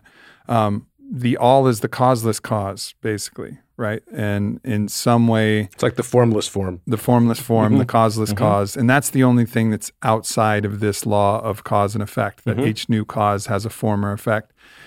To me, my understanding of free will actually dovetails with this in that we participate in the all, and there's the intent, which was also, you could say, God's. What I've always understood from all the medicine journeys, long before I had any texts that made sense, was that God said one thing, and that was yes. That was the choice. It was yes. And there was a choice, and that was the intent. And then everything else flowed based upon all of the little pieces of God making additional yes choices, making Mhm. additional intentions. And it seems to me that we have free will to the extent that we can access the I am that participates in the field of the all. And so that we can actually generate a causeless cause if if we're able to tap into that aspect of us that participates in the original causeless cause. But otherwise, we're just Yeah. going to be that log. They talk about this in Kabbalah, the log in the river that is bouncing between one bank and the other and getting stuck on rocks. But we can actually start to swim a little bit. We won't be able to escape cause and effect, but we could just swim a little Mhm, bit to maybe avoid this eddy, maybe move toward this thing, maybe find a play, way that we can get to take a rest on the riverbank for a little while Yeah. you know and that's i think a, a deeper understanding at least for me that works about what free will really is Yeah, I, I look at it in a very different way than I did only a few years ago. And I, I'm just on the path learning. So I'm not saying this is more my opinion than anything else. But I feel as though what we refer to as free will, or what we refer to rather as destiny, let's start from the destiny standpoint, maybe is just the free will of the higher self. mm-hmm. And- we're, and we're we're saying applying- something similar We're yeah. applying the context of a linear perspective of time when all dimensions of time exist simultaneously. There's just a study and a, a new scientific theory that just came out. I think it was out of MIT like about two weeks ago. That basically said, okay, we, we now believe that all dimensions of time exist simultaneously. And it's kind of funny because academia is now becoming the last to know everything, right? Which is, and then they claim they claim their ownership of the idea, even Yeah. though this has been around for thousands of years, right? That a, lot of the context that we have in a scientific sense is just sort of the confirmation at the end where the reductionist says, yes, that's what it is. Mhm. And and I think that's one of the things that unfortunately is still kind of upside down in society to a certain extent. We don't recognize that science and spirituality are not juxtaposed. Uh, and I delineate between religion and spirituality. To me, religion has the tendency to be more about teaching and purveying judgment and especially organized religion. Sure. And whereas spirituality is kind of the opposite of that. It's about looking within without judging the outside and learning to no longer judge yourself internally. And through that process, you can now take on empathy for everybody else. And that actually starts to ease your suffering. Yeah, and look, if you want to see the correlation between r- spirituality and science, the basic fundamental, if you actually get down to the core, pure essence of what each is, it's just asking questions. Yeah, it's curiosity. It's just curiosity. It's just fucking asking questions and never now- claiming. now we're not never allowed to claiming to have ask an answer. questions But because science is becoming more like religion, and Yes. religion, you were never Yes. allowed to ask questions. Well, well, why do the people who never heard of Jesus go to hell? That doesn't seem fair. I asked that question when I got honey dicked into some fucking Bible study on a ski trip that I thought was just a ski trip when I first moved to Texas. I was like, this doesn't make any sense. There was people for thousands and thousands of years that never heard of Jesus. You're saying they're all in hell? 80,000 years of humans all in hell because this person hadn't been born yet and they hadn't heard about it? What about that person in a fucking village that never heard anything? You're like, well, that's why we send missionaries. Like, this is not a God then if they're putting people in hell for something they had no agency over. This is a demon. This is a demon. And they're like, okay, maybe you should just go ski. And I was like, thank you. I appreciate that. That's all I wanted to do anyway. You're like, it's one o'clock, man. That's all, that's all I You wanted know, to do anyways is fucking ski. You guys sort out your not asking question ass and like let me go ski. But that's the idea. And and we entered a period of science where people were doing the same thing. Oh, like you weren't allowed to explore, discuss, no, talk about all questions are the concepts. things that are like most provocative, right? And problematic. People asking questions. Look what happened during COVID. Yeah. People simply asking questions, getting censored like crazy. You're not allowed to think that. That's even in Canada, they actually refer to it as sort of like what was the term that that Justin Trudeau used? Something like unlawful thoughts or Yeah. you know, inappropriate thinking. It's like, wait, what? It's kind of like beyond the bizarre. But this is going to the principle of rhythm, Mm. Right? And Principle I- number I- I refer to this as rhythmic balanced interchange. Now, Walter Russell doesn't talk about, he was a polymath in the 20th century, often referred to as Leonardo da Vinci of the 20th century. And Walter talks about rhythmic balanced interchange all the time. I'm going to put it in, in more concretized terms. So, a lot of people don't know this. When you think about the party that is, is very much oriented around, you know, NAACP, is going to be the Democratic Party. But a lot of people don't realize that that was the party of slavery. It was Lincoln, right? And the Republicans who basically said, no, no, no, this is wrong, right? The, the North was very much about, you know, this sort of Republican thinking, Democrat thinking was in the South. But the parties were exactly juxtaposed to where they are. How can something like this even happen? Now, first of all, you go to polarity and the principle of polarity. Is it a coincidence that elections swing on 1%, and that's really not based on there being more Democrats or Republicans in the two party system? It swings based on who's more angry than the other. Mm. That's really what's happening. Who's going to actually have voter turnout more than the other because they're more angry? And so we go through this cyclicality. But when you look at it from a macro perspective, even the principles upon which parties stand, their general foundation and basis can flip 180 degrees in 170 years. Yeah. It happens all the time. And this is the nature of rhythmicity. And it's and it feels like it's actually flipping again. Yes. which is an interesting which is an interesting thing right like the and of course words carry a lot of weight but if you think of kind of ideas that surrounded totalitarianism and fascism and control top down control i mean those were always associated with the right and it started to flip in an interesting way where that's now becoming associated with Antifa With is supposed to be with anti-fascist, but why does it act and feel like fascist? Right. It's it's this very interesting, and we're in this interesting liminal space, a time between times, a time between stories, as Rabbi Gafni says, like a time between stories. And in this time between stories, polarities are up in the air, and different things are all all in flux, and it's the most interesting time. Well, think about it. It's like we look at North Korea. Is North Korea a social communist regime, as they claim to be? A social democratic party? Have you ever noticed that that's the way it's positioned? Even Hitler ran on a social democratic platform, but he very quickly becomes a fascist. Every single time throughout history, we'll see this rhythmicity, we'll see this cycle Mhm. whoever it is, whether it's Castro, right? Chavez, whoever it is that becomes authoritarian and fascist. And the way you know it's fascist is when you look up and you see on the walls giant photographs of the father figure, Mhm. right? Whatever, when you go to a country that's got like this gigantic picture, like you go to Tiananmen Square in Beijing and you see at the Forbidden City this gigantic photograph of Mao Zedong. then you know you're in a fascist regime. hmm This is not communist, you know, everyone's equal, united order kind of concept. No, it's like everyone's equal, but some are more equal than others and in absolute control, and it's authoritarian. And so what's happened is you notice that it's not linear. You know, when someone is to the far left, they make one step and they're actually popping out They on the the other loop. side They make the loop. because it's a circle or it's a mm-hmm. sphere.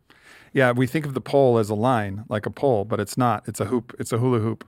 And this is what my own journeys through the darkness showed. It was they were harrowing journeys that I've been on where I'm going in to see the dark and darkness in all levels from even the disgust impulse was an interesting portal that I went into the the all of the things I was disgusted at because if you're disgusted by something whether it's feces or whether it's bugs or whatever it is then that thing is something you judge you know? And so until you get beyond that you're going to be still lost in judgment. You're not going to have any hope for Right. unconditionality. Mm-hmm. So showing me and as i walked through this it was like you know there's a quote from nietzsche like and i'm paraphrasing you know beware be wary of staring in the abyss lest the abyss stares back at you. But then what they for what they missed was like okay then what happens like when the abyss is staring back at you then what happens? Well keep walking and keep walking and and hold the faith that you're going to make make the loop make the loop of the pole and find your way around the other side. And that's one cycle of the hero's journey.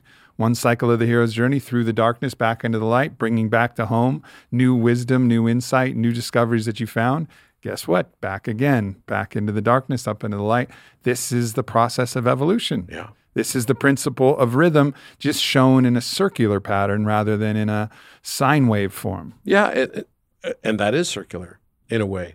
It's Yeah. just looking at a two-dimensional view of that circularity. Right, right, and that's you know that's another thing that Matías says is what we're trying to do now is is the fact that we're in another cycle where things are being torn down, and this is we're in this cycle. It's like a the down, call it up down, whatever. This is a very mammalian perspective, but up down, down being the down being the bad. When likely that could be easily reversed Could be good. you know, but but ultimately, like down being the down cycle, the goal is to just minimize the extremities of the of the cycle of of the principle of rhythm, so that the work that we're doing is to try and keep us from crashing so deep and so far down that we suffer more than is necessary.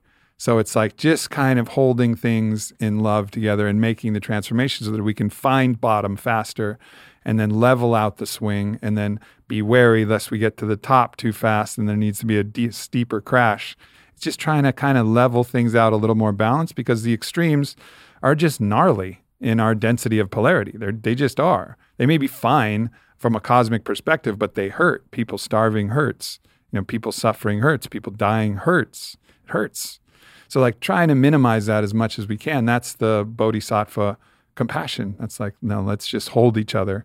Even though we can't stop the cycle, let's hold each other. And that's what they talk about in the principle of rhythm. It's like, can you polarize yourself in a different position that you're not actually stopping the principle of rhythm because you can't stop the principle of rhythm, but you can polarize yourself in a way that the principle of rhythm doesn't affect you. You can raise your vibration. You can raise your vibration, and which that's goes exactly to the above what you principle. described with the woman who got raped on the side of the road. Mm-mm. Yeshe Tsogyal. She she raised her vibration, was able to go through this very traumatic, difficult experience and change the lives of all of those people in the process. Uh, That's also Yeshua. It's the same same concept. You know, principle of polarity and rhythmicity tied in together. So here's how we can apply this to something that's what we live. Does the earth spin clockwise or does it spin counterclockwise? I don't know. I should know that. It spins counterclockwise, Okay. right? So that's what people would say. Of course it but does. the, the real answer, you. the real answer is it depends. I thought my whole life it spun counterclockwise. And then I realized that no, that really just depends what your reference point is. Because if you're North looking at the earth South from the North Pole, Yeah. then it spins counterclockwise. But when you're looking at the Earth from the South Pole, and who determined what's upside down in space?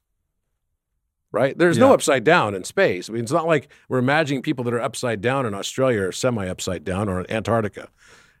If you look at the reference point and change the perception and really change the polarity of your perception, because perception is polarized. Mm. And that is your collective conditioning biases and all the things that go into how you determine who you decided to be and how you will see the world. Both maybe in this life and maybe several past lives as well. You're carrying this accumulated baggage of perception. So that we look at it and say, well, maybe this is really just a point of advantage because the people that were setting up school curriculums and in in universities and in you know the Nobel prizes and everything, they all say it's counterclockwise because they're all in the northern hemisphere. Mm. It's a point of advantage. So yeah, it's, and it's a like, different way of sun, looking at it. For us, we think, oh, the sun's up, sun's up. Well, not at night. Sun's down. sun's, right. sun's underneath our feet on a different part of the world. Where for them, it's up. That's you right. know, but for us, it's down. That's why when you flush the toilet in Australia, just like on The Simpsons, it actually does spin the opposite direction, just Yeah. like cyclones spin the opposite direction from a hurricane in the northern hemisphere. It all depends on your point of reference. And we can take something and say, this is scientific fact. It's scientific fact. It spins counterclockwise. No, it's it really depends. Let's change our polarity. And is it negative versus positive? I don't really think so. You know, people all say, "Well, wait a minute. You're saying that women are negative because it's a negative pole? Isn't that isn't that a oh, negative we got to we got to get to that. I got a lot to talk about. That's the seventh principle, the principle of gender. But I'm not finished with the principle of vibration here. Let's stick with number three, and uh, the principle of gender is really interesting. It's the seventh principle. So, principle of vibration, number three. This was one of the quotes from the Kybalion. The atom of matter, the unit of force, the mind of man, and the being of the archangel are but one degree in one scale, and all fundamentally the same, the difference being between solely a matter of degree and rate of vibration. So basically, referring again to the principle of mentalism, all is mind, all is mind that is that is articulating and manifesting in just different degrees of vibration. You know, and that's the principle of vibration. Now, vibration could probably be exchanged with other words that are synonyms for vibration, right? But nonetheless, frequency is another way to say vibration. But that's basically what it's saying. It's like it's all the same thing. It's just at a different rate of speed, the different, at a different, either, Yeah. st- and, and also the most incredibly rapid speed appears very solid. Like the atoms moving in this table that feels very wood-like is just moving so fucking fast, solid. You know what I mean? And it's it's it's Yeah, I- very I, interesting. Look at, I look at matter as light that is suspended between the centripetal force of gravity and the centrifugal force of radiation. And it's basically light. So th- th- that's that's the way to think about it. That it's suspended light. Now we have this, you know, probably luminiferous ether is what people refer to it as. And I'm a believer that, you know, it was a real travesty when Einstein kind of said, "There's no ether." And I think he wanted to revise some of that thinking towards later in his life when he couldn't figure out an answer to gravity. Still, right? Even though he, he purported to sort of, sort of support uh, called the Kaluza-Klein theory, but but the point is that each of us can be deliberate about our own vibrational experience. What holds us to the lower dimension of vibrational experience, and what is vibration? It's cycles per second. That's a way to think about it. So cycles per second. So if I do a vibration and I do a beat, it would just be bup, bup, bup, bup. It might be you could count how many of those sounds I could make per second. Maybe it was like one and a half, or maybe it's less. I don't know.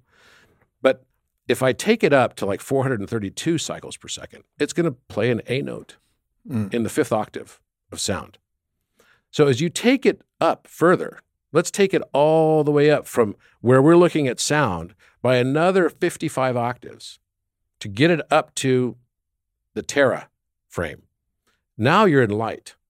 So sound and light, even though the scientists on the call would say, well, wait a minute, on this podcast would say, wait, you're talking about you can't mix longitudinal waves with transverse waves. Well, yes, actually you can.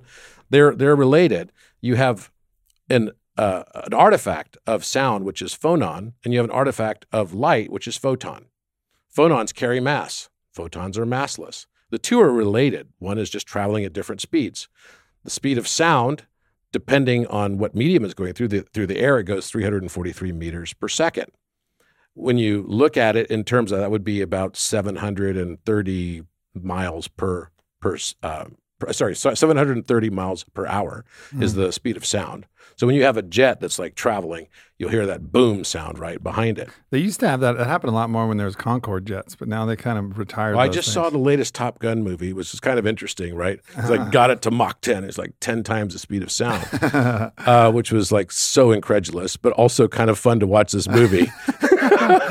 but but basically, we have light speed, we have sound. The two are actually connected. One is just a transverse representation of the other. One is a reflection of the other's absorption. The two are connected, absolutely connected. So when we think about our own vibration, does this mean then that if we could raise our own vibration, we all have these feelings of like, okay, I can get into different brainwave states. So you've got kind of like delta brain waves, you've got theta brain waves, which is you know what we're doing with sleep and and sort of subconscious responses, autonomic bodily responses, et cetera. And then you go beyond that to alpha state, which is what happens when you go into meditation. Alpha state is between 8 and 12 hertz, right? So cycles per second. So I close my eyes, and if I get to above 8, and Earth is at 7.83, it's called the Schumann resonance. Okay. If I get myself to get in that place, and the fastest way to get there is to either get on your knees and pray or to just close your eyes in meditation. And as you close your eyes, you're still conscious, you're awake, but you close your eyes, you can get your brain to the coherence of this higher state of vibration. That's when you start getting a whole new experience of life. And that's why meditation becomes so critically important. And this has been around for thousands of years. They weren't counting the cycles per second, but that's actually what it's doing. And another interesting thing that I think about with these brainwave states is actually so there's certain psychedelics that can get you to waking delta. So delta is between one and 4 Mhm. hertz. It's the Right. slowest Mhm. brainwave state.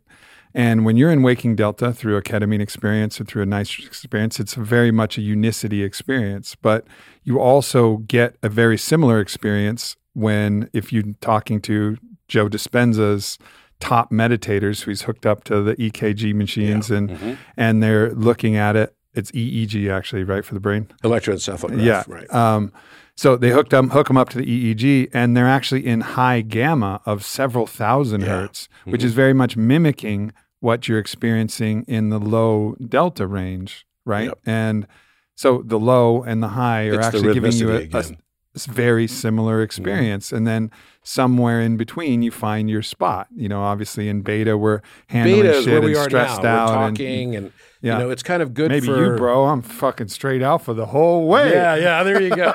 Let's you get go. back to the shuffleboard right. table. That's why I like there was those Muse headbands where you Yeah. could like gamify and compete with people about how deep you could get into alpha state or even if you could Oh, I'm their state. building right now a spiritual game, Mhm. like a, a spiritual game, which is called Cyberverse. It's going to be like really cool. And in this game, you can pick your avatar. You come to Earth. You could pick all of your, you know, your your zodiac, your numerology. You could pick all of your different aspects of your avatar that you want, and that will then dictate a lot of the types of experiences that come your way. Sound familiar? right? It's literally recreating. It's it's like training wheels for you to look at the world in a virtual reality or an augmented reality world. It's a different way for you to look at our own experience now Yeah.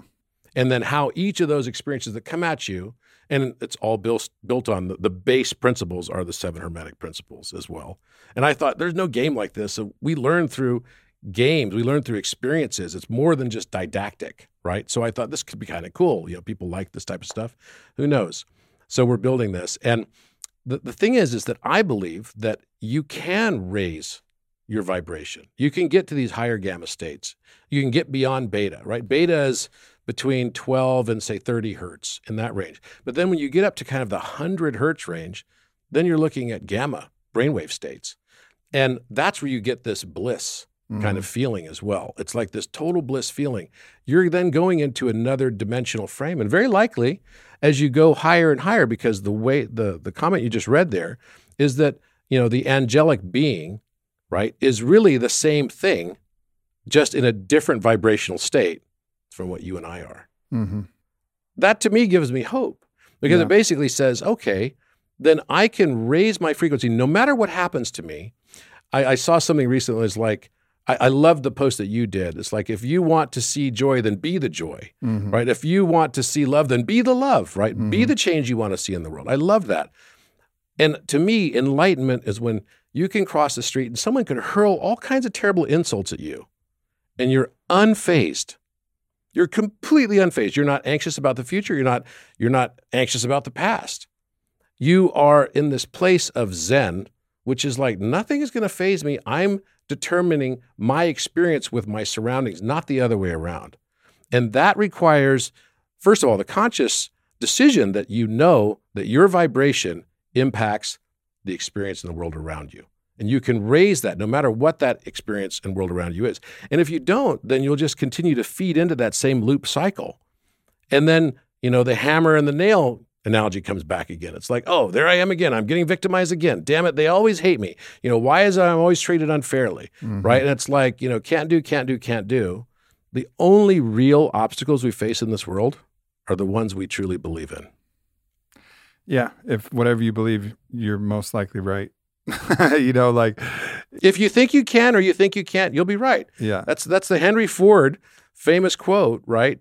If you think you can or you think you can't, you'll be right. And it goes back to the whole story of Star Wars, which is another hero's journey. Mm-hmm.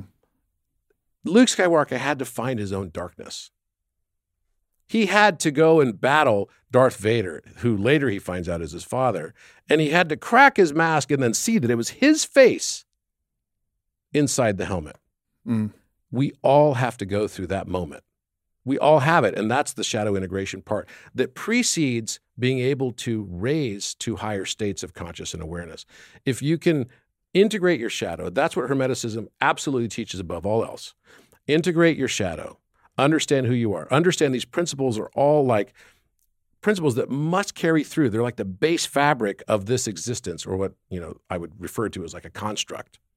And as I've been making this game and designing this game architecture with my teams, I'm like, whoa, this is like kind of trippy because I don't know that I would make much of a different world than the one we live in. Yeah, the, that's the whole Alan Watts thing about dreaming. You know, you dream something farther and farther, far out until actually you forget that it's a game and there's actual chance and that there's things that appear to you not by cause and effect, but appear, appear to you as chaos because you can't even recognize the law because you don't have the purview to see the law. So it feels very real to you. You've got blood in the game. And I think that's one of the things I've realized too is we want to have blood in the game. It's the argument that Sebastian Junger bases the book Tribe upon, the thesis that we want blood in the game. We actually do want blood in the game. And so it also helps you understand, you know, I got a I got some friends who are preppers, you know, who are like, building their own bunker and their own thing. And I got a farm and stuff, and I, you know, I'm down, whatever. Like, I have this friend also, uh, Billy Carson, who literally built an entire city of underground, three, three underground, like 500 feet underground yeah. in Georgia. Yeah. So I mean, ultimately, like I get it, but there's also what another thing that you have to get is some the the part that it's a little disturbing to me and has kept me away from it is you know that some part of them wants some shit to go down. But then, so so then I would find myself judging that, like, oh man, like you want something to go down. Why else would you be doing all of this stuff? Some part of you secretly didn't actually want it. You know, they never admit it because it's horrible. It's a be horrible experience, totally. right? And but there's some part that wants it. But then I just realized, well, they're wanting something to go down is probably just because they want to feel like they got skin in the game. Life is too easy. Everything is too comfortable. Everything is too in its same routine and its same pattern, and it's boring and they don't feel alive.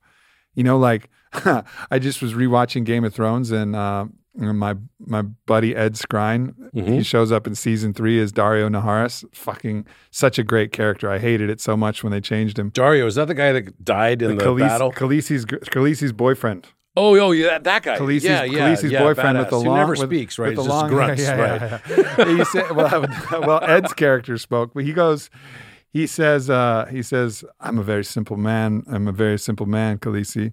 Uh, I live for fucking a beautiful woman who wants to be fucked and killing a man who wants to kill me. And like that was the simple, that was his like simple life philosophy. I thought right? you were going to say killing a man who wants to die. no, nope. That was not, that wasn't going to cut it for him. Doesn't want to be an executioner. but, but this idea of what he's talking about is he's, he lives for radical aliveness, eros or dark eros, as, as Rabbi Gafni would call it, which is the eros of experiencing the erotic through the entanglement of a goddess who wants to make love to you, right? Like he was contrasting it with his other leaders of the second sons who just paid for whores back in there in this in this world that we're creating. He's like, not for me. I wouldn't do that because I Mhm. want I want to fuck a woman who wants to be fucked by me. You know, like that was that was that's eros. There's a, there's a certain like attractiveness in that. Oh, yes, yes, to say the very least, right? So, so like that, or the dark eros of, oh, you want to kill me?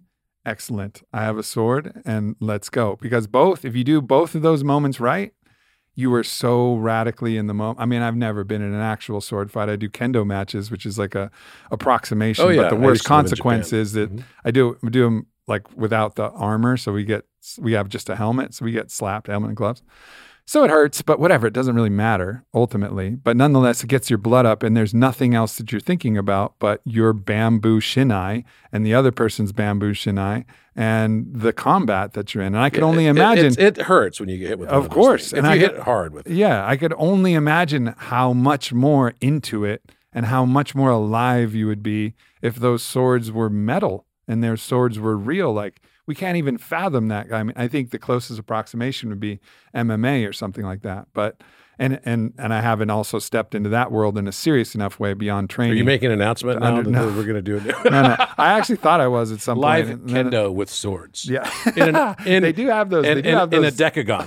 Okay, they It's do have gonna be an those leagues. They're all in Russia. They That's have like right. uh, like medieval knights that fight each other. But nonetheless, the the point being is that like we want to feel alive. Like we want to feel alive. Basically, what he's saying is, I want to feel the most alive, and these are the two portals. These are the two doorways that make me the most alive. Well, and it's a very honest. It's a very honest way of him saying, "You want to understand me? I'm quite simple. I want to be the most alive." And the ways I get most alive is by fucking a woman who wants to fuck me or killing a man who wants to kill me. So take that exact same thinking and apply it to mentalism. Yeah. So we're building a game. Would I want the game to be absolutely real? Like I would think it's so damn real. And after I like got to a stage, I'd be like, I want to go back. I can do that again. I'll do better next time. right? It's like it was so real.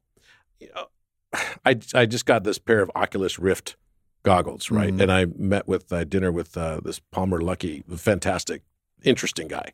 Right? He's the founder of Oculus, and he got fired from Facebook, and he's he's like a ball of flames guy. Like I'm really very interested in how he, he thinks, and I put on my Oculus Rift goggles or whatever, and they took me to uh, the guy. Do you ever see that that that that TV show that was the one where he climbed El Capitan with no Alex Hornig or something like that with no ropes. with no ropes? Like wow, wow. It's like most people spend days trying to climb this thing, and he's like, nah. If I can't do it in like four hours, then you know Yeah, with no ropes. I'm just gonna like go do that thing. And I think to myself, I that's not a sport that I would probably choose, even though I've done rock climbing before, and it's it's scary as hell. Right? It's literally scary as hell, especially when you're up there. And I was climbing in Idyllwild, and there's like helicopters. I was like, what the helicopters there for? Oh, somebody fell. Mm. You know, it's like, okay, but the shit feels really real. You're, And it's that radical You're like aliveness. you're will chase sleeping on the edge of a knife. It's that radical aliveness. And for me, I didn't choose that. But if I had chosen to be, you know, a climber of Mount Everest, and as you're climbing up and you're seeing all the frozen dead bodies along the way, there is something about this that is like it's that radical aliveness. And we get kind of very attached to that radical aliveness. But if you were designing a game construct, right? Let's say you're putting yourself in the shoes of the higher self. And the lower self would say, well, this is is this like destiny or my free will? And you were designing this game as your higher self, and you would say, okay, Aubrey is going to have a certain experience, and he's, you know, I've chosen for him. He's going to be, you know, uh, uh, Aries, or he's going to be whatever zodiac sign you are, right? And he's going to think that it's all chance, but actually, because astrology, alchemy, all these things, esoteric wisdom, they're all tied together the weights and measures, all of this. Because also Thoth, Metatron, these same figures throughout history are ones who actually gave us weights and measures. We think that it's all arbitrary. They're actually all mathematical constants, Mhm. all of them. Do you know that six feet, which is a fathom, which is really just father, mother, fathom, mother backwards, Six feet minus one meter is the Euler number. Euler number Hmm. is the second most important mathematical constant that there is, Right. right? And it's the, you know, it's probably equally important to pi. But we think that these are all just arbitrary units of measure. You know, isn't the foot just some king's foot? No. In a mental construct, in a game of mentalism, all of these things are deliberate. So maybe by the choice of your zodiac in this game construct, Maya, it determines how successful and abundant life you'll have. You thought that this was all just your own work. Things maybe just came easier for you in some ways. And other things were harder for you because this was the path you chose along your hero's journey. And it's beautiful when you start to look at it from that perspective. You start to become one with this higher mind and realize that there is a purpose to my life. It's not just to be here and die. I'm here to learn something. I'm here to learn love. I'm here to learn acceptance. I'm not here to learn judgment. I'm here to learn and transcend judgment and experience love. Yeah. And does that resonate? Of course. And you know, as you're talking, I was it, it brings me back to this idea that, you know, when we had this idea that a foot was actually the king's foot and it would constantly change. And this idea that, oh, how fucking annoying. It's a foot. This is a, used to be a foot and now it's not a foot. We have to change our measurement, put out all whole new rulers and redo the whole structure of everything. How crazy that would be because it's the denial of law.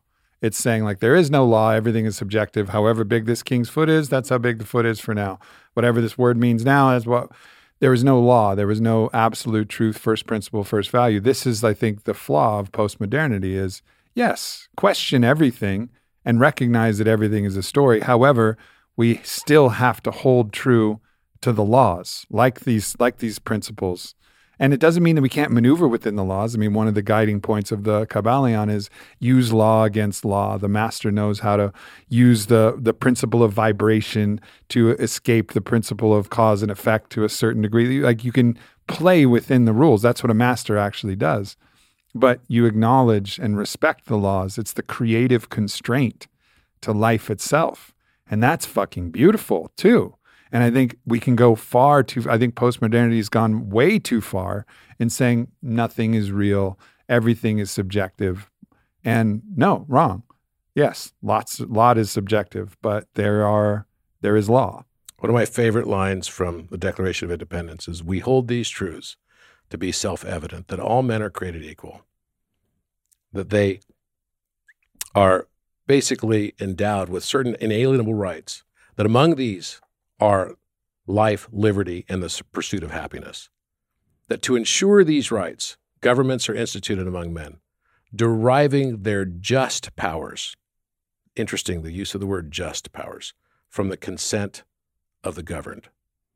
There's always a balancing act. Even the founding fathers, when they're mm-hmm. looking at this, and by the way, all the founding fathers, all Hermeticists.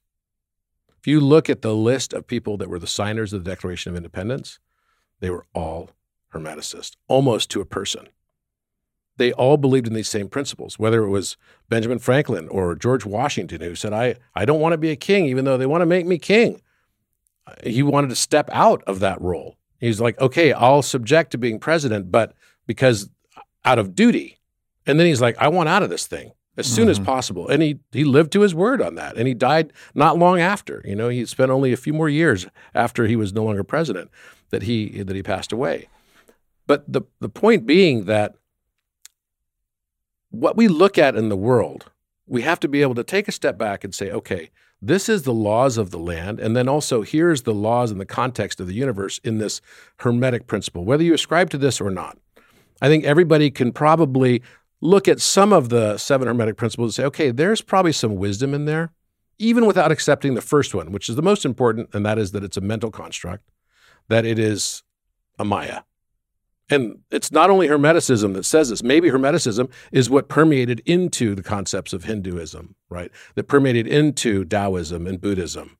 Who knows? Maybe it's that same reincarnation or Right. that same matching of frequency over and over again. But if we can be able to step back from that and realize that everybody that ever did anything horrible through society, for the most part, if you interviewed them, genocide, right? People that were despotic autocrats that killed people that were against them. They would probably say they believe they were doing it for a greater good. Like And- Thanos. Thanos, it's their point of advantage. It's not their vantage point.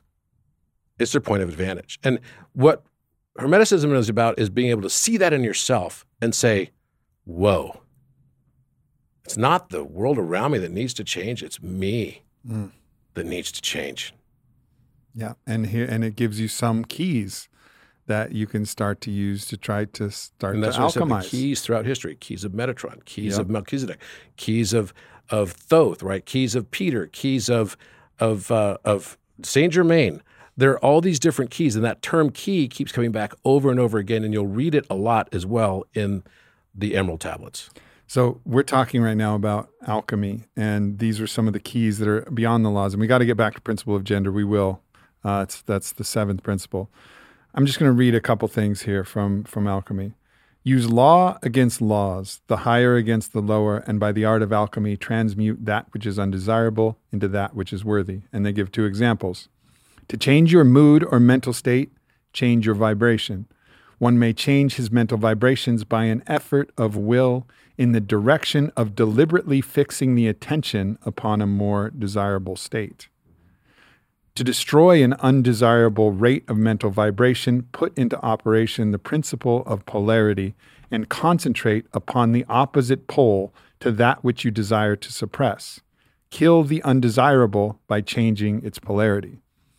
And so some of the examples that come to mind is all right, you're afraid. If you try to go kill your fear, that's not using this hermetic principle. You don't go try to kill your fear. You apply the opposite pole, which is bravery. Or love. Or love. bravery, courage, Yep. uh, or gratitude. hmm So you apply a different thing, and then that's actually what counteracts. That's alchemy. That's alchemy. Or focusing your attention on That's a different thing. led to gold. that's led to gold. And this is also where I think I find some.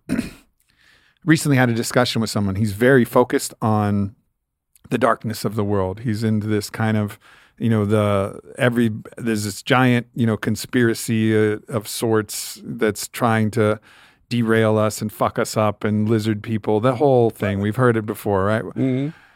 and it's all all of its different variations some more plausible than the others and some part of me is like yeah dude maybe maybe however the more that you try to focus on that thing and kill it it's not going to fucking work like It's gonna get you might be right you might be like you might be smoking bath salts like i'm not sure but there's some good reason to think that maybe you have some of the things you're saying are correct but the pragmatism of what you're doing is where I draw some question. Like, yeah, okay, it's good to be in awareness of it, but to f- continue to focus on that Mhm. thing and try to destroy that thing rather than try to apply the opposite polarity to that thing, which is like we have this principle of the Antichrist. What about the anti Satan or the anti distortion?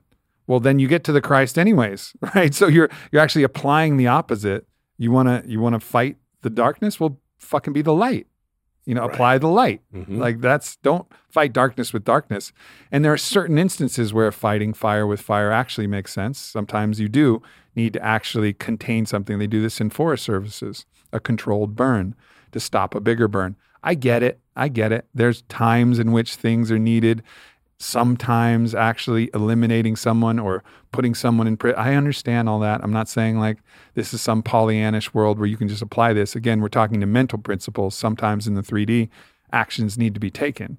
You know, fully understand that. But overall, from a meta concept, you know, looking at the whole thing, these principles are actually going to get us where we want to go. You are so right on this. Um, the best example I could think of this is when I was leaving Bausch and Lomb. I had left Allergan, which is a giant company, and I was I had a very successful career selling Botox and Juvederm and Lapband and Latisse and launched all those products. And I took a job. I got recruited by one of the largest private equity funds in the world. And I was at that stage in my life where I was like, okay, I was living out my persona, right? Here I was, 40 year old, like, you know, being a like a badass Ballin'. dude, balling, right? I'm balling. I'm running multi-billion dollar organization. I'm like, yeah, this is badass. You know, I, I'd come to my national sales meetings. They'd be playing like Tony Stark music, and I'm coming down on this platform type thing. They got a video of me, like they've got my face superimposed on like Tom Cruise, like you know, in El Capitan or something, like doing this, you know, Iron Man type of a climb. And I'm like, yeah, this is my life. I'm like living it. And I get recruited by Bausch and Lomb and and by uh, Warburg Pincus, one of the largest private equity groups in the world. It's like the one that's like a badass group, you know, like they're kind of KKR plus, even more boutiquey, but the same size. And There were seven people who knew what you just said, but Yeah, that's right. that. So for it's you like- seven who understood who KKR was, good, good yeah, for you. KKR is a large private mad- equity mad group. props. Yeah, yeah. So the point being that I'm living this, and then all of a sudden, my hopes were dashed because I was going to take this company public and spin it out, take it public, and be you know live my dreams of okay, I'm gonna create this thing, and now I'm really personified. Right, this is what I want to achieve, and I was 41, and all of a sudden they changed their mind. Like, no, now your business is doing really well. We're not going to spin it out. We're not going to take it public. We're going to sell the whole thing to the arch enemy of arch enemies, which was this company called Valeant. And it was not Valiant, which would be V A L I A N T. It was with an E, like L E A N T. It's like, oh, wait a minute. Does that mean it's really Valiant or sort of like askew? And the company ended up going through a lot of stuff, and they really were not customer oriented. It was just a total anathema to what I wanted to be Mhm. working with.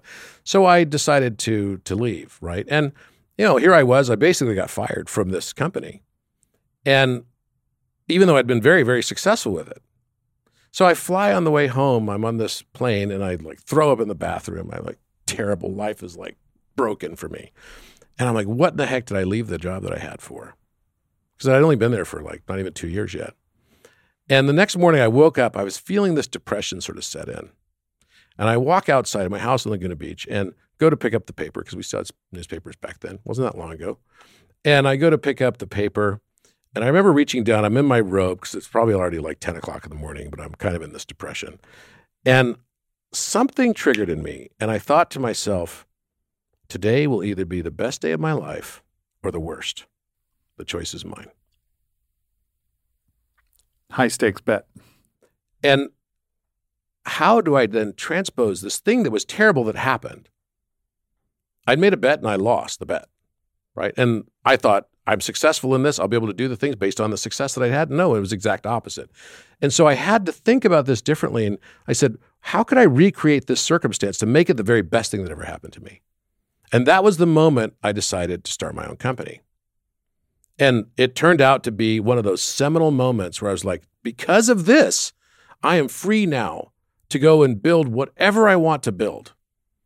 And it became that like absolutely crux moment, which was like, now I can go do and, and do all the things I really want to do without having to compromise, without having to, like, I really want to be able to experience this. And that was actually what set me on, in a way, a spiritual path. Because up until that time, I couldn't really speak about my own spirituality or what I was experiencing. I was already going through it at that time, but I couldn't speak about it. Now I said to myself, you know what?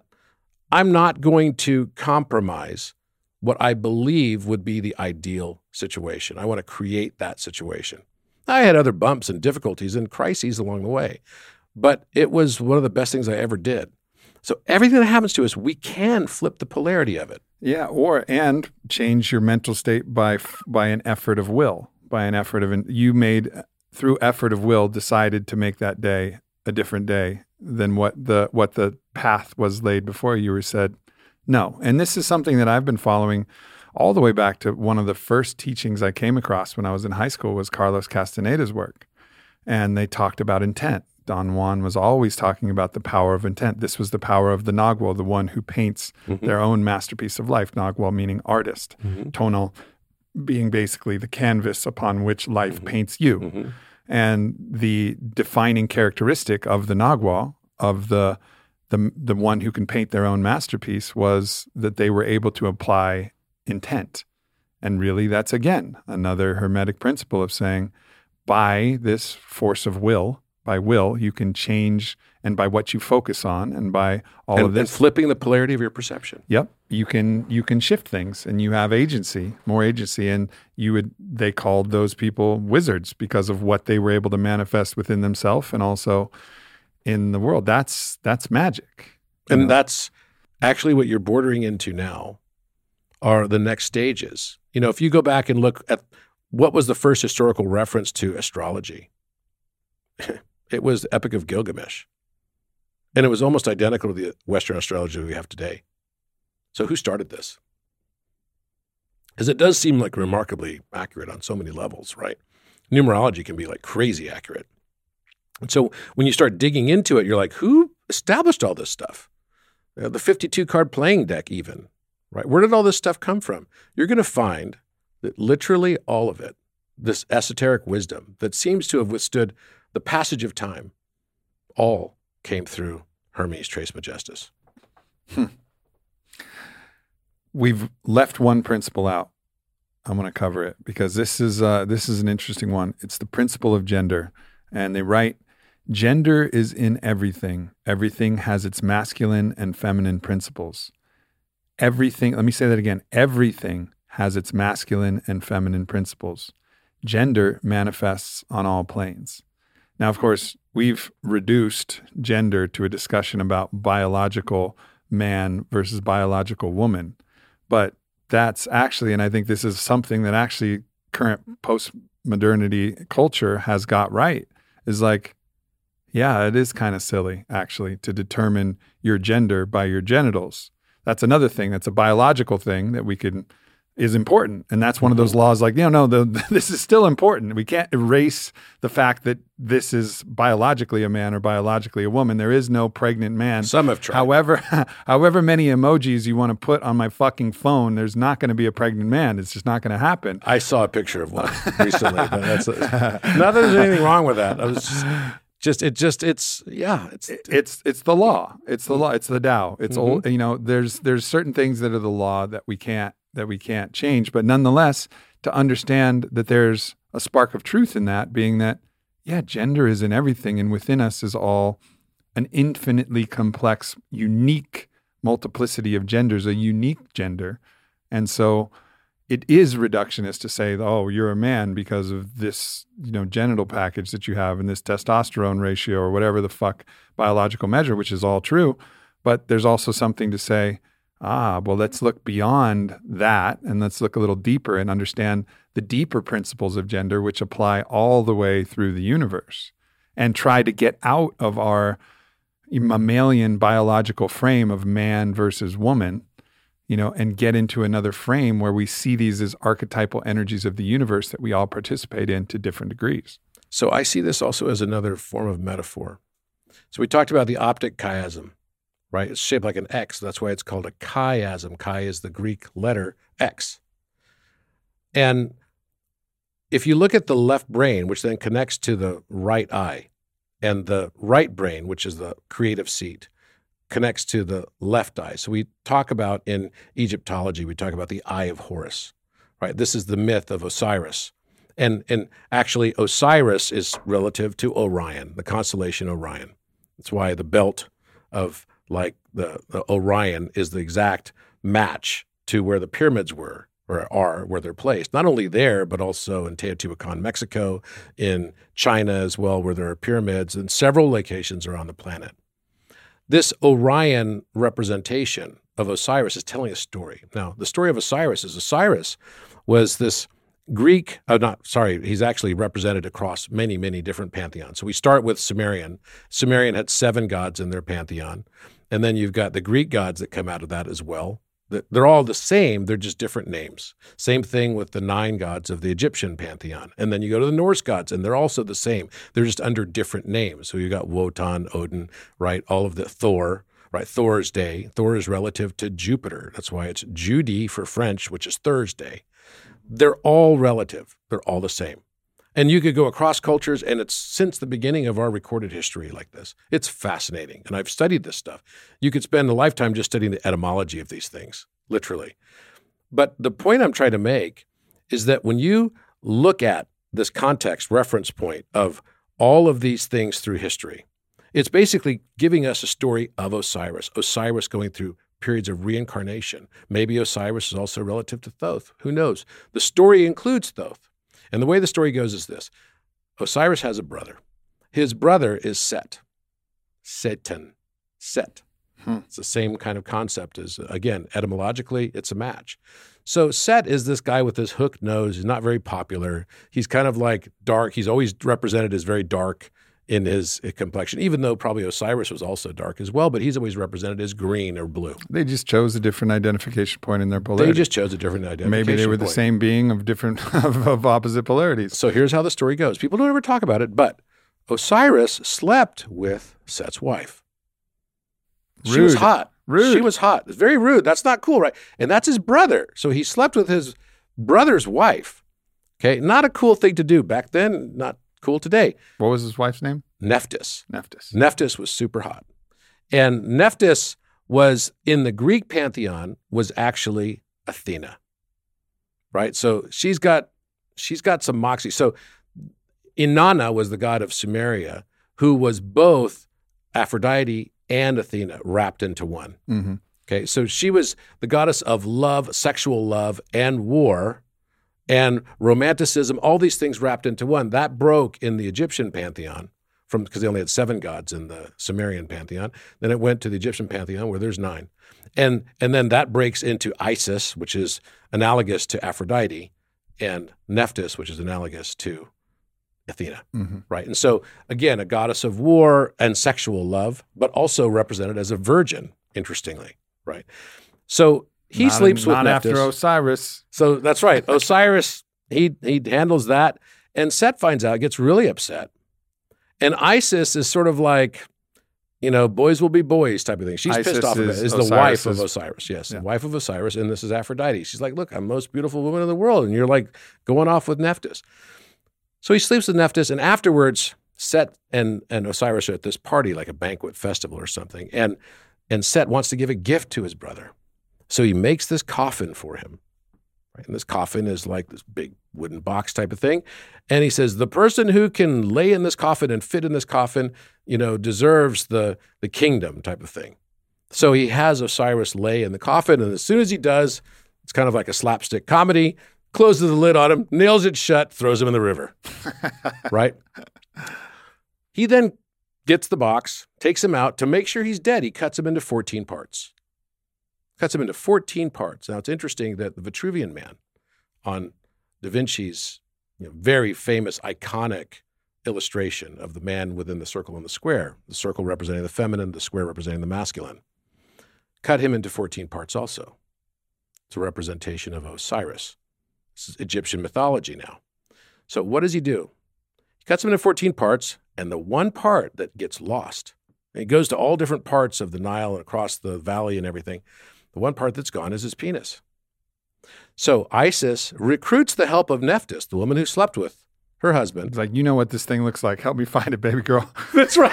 to find the penis, right? To find the penis. And and they don't find it. It's missing. So then the, the rumor is it must have been lost to the fishes. And some people think that Nephthys stole it and she kept it. Right? She kept it. But Isis said, no matter. Nothing like that god dildo when you, when That's you, right. you really Isis said, no matter, I'm going to make a new one made of quartz crystal. Right. And this is going to be like the magic form of it. And so when she does this, they end up, he's resurrected from the dead. They have sex and they end up having this child called Horus. Horus wants to avenge his father years later, picks a fight with Set. And what does Set do? Set gouges out his left eye. This is why it's called the left eye of Horus. Now, who was it that brings back and fixes using magic this left eye? Thoth. Thoth brings sometimes referred to as the left eye of Thoth as hmm. well. And what it's actually doing is it's connecting the left eye to the right brain. The right brain is the seat of creativity, intuition. So now we've got a linear side of our brain, which is our left brain, which is mathematics, it's rational thought, it's the no, not the yes. And then you've got the creative side of your brain, which is the right side of your brain, assuming you're right handed. If you're left handed, it's the opposite. And you've got the left eye that connects to the right brain, which becomes the eye of intuition. So the return of the left eye of Horus means that you're bringing into balance this masculine and feminine principle, one being the feminine, so the, the right brain being the omega. The chi, the optic chiasmus, right? The optic chiasm is the X that connects the eyes to those different sides of the brain. And you've got linear on the left side, you've got uh, curvilinear on the right side, and irrationality, right, on the right side, the feminine principle. So now we bring our brain into balance alpha, chi, omega. It's in balance.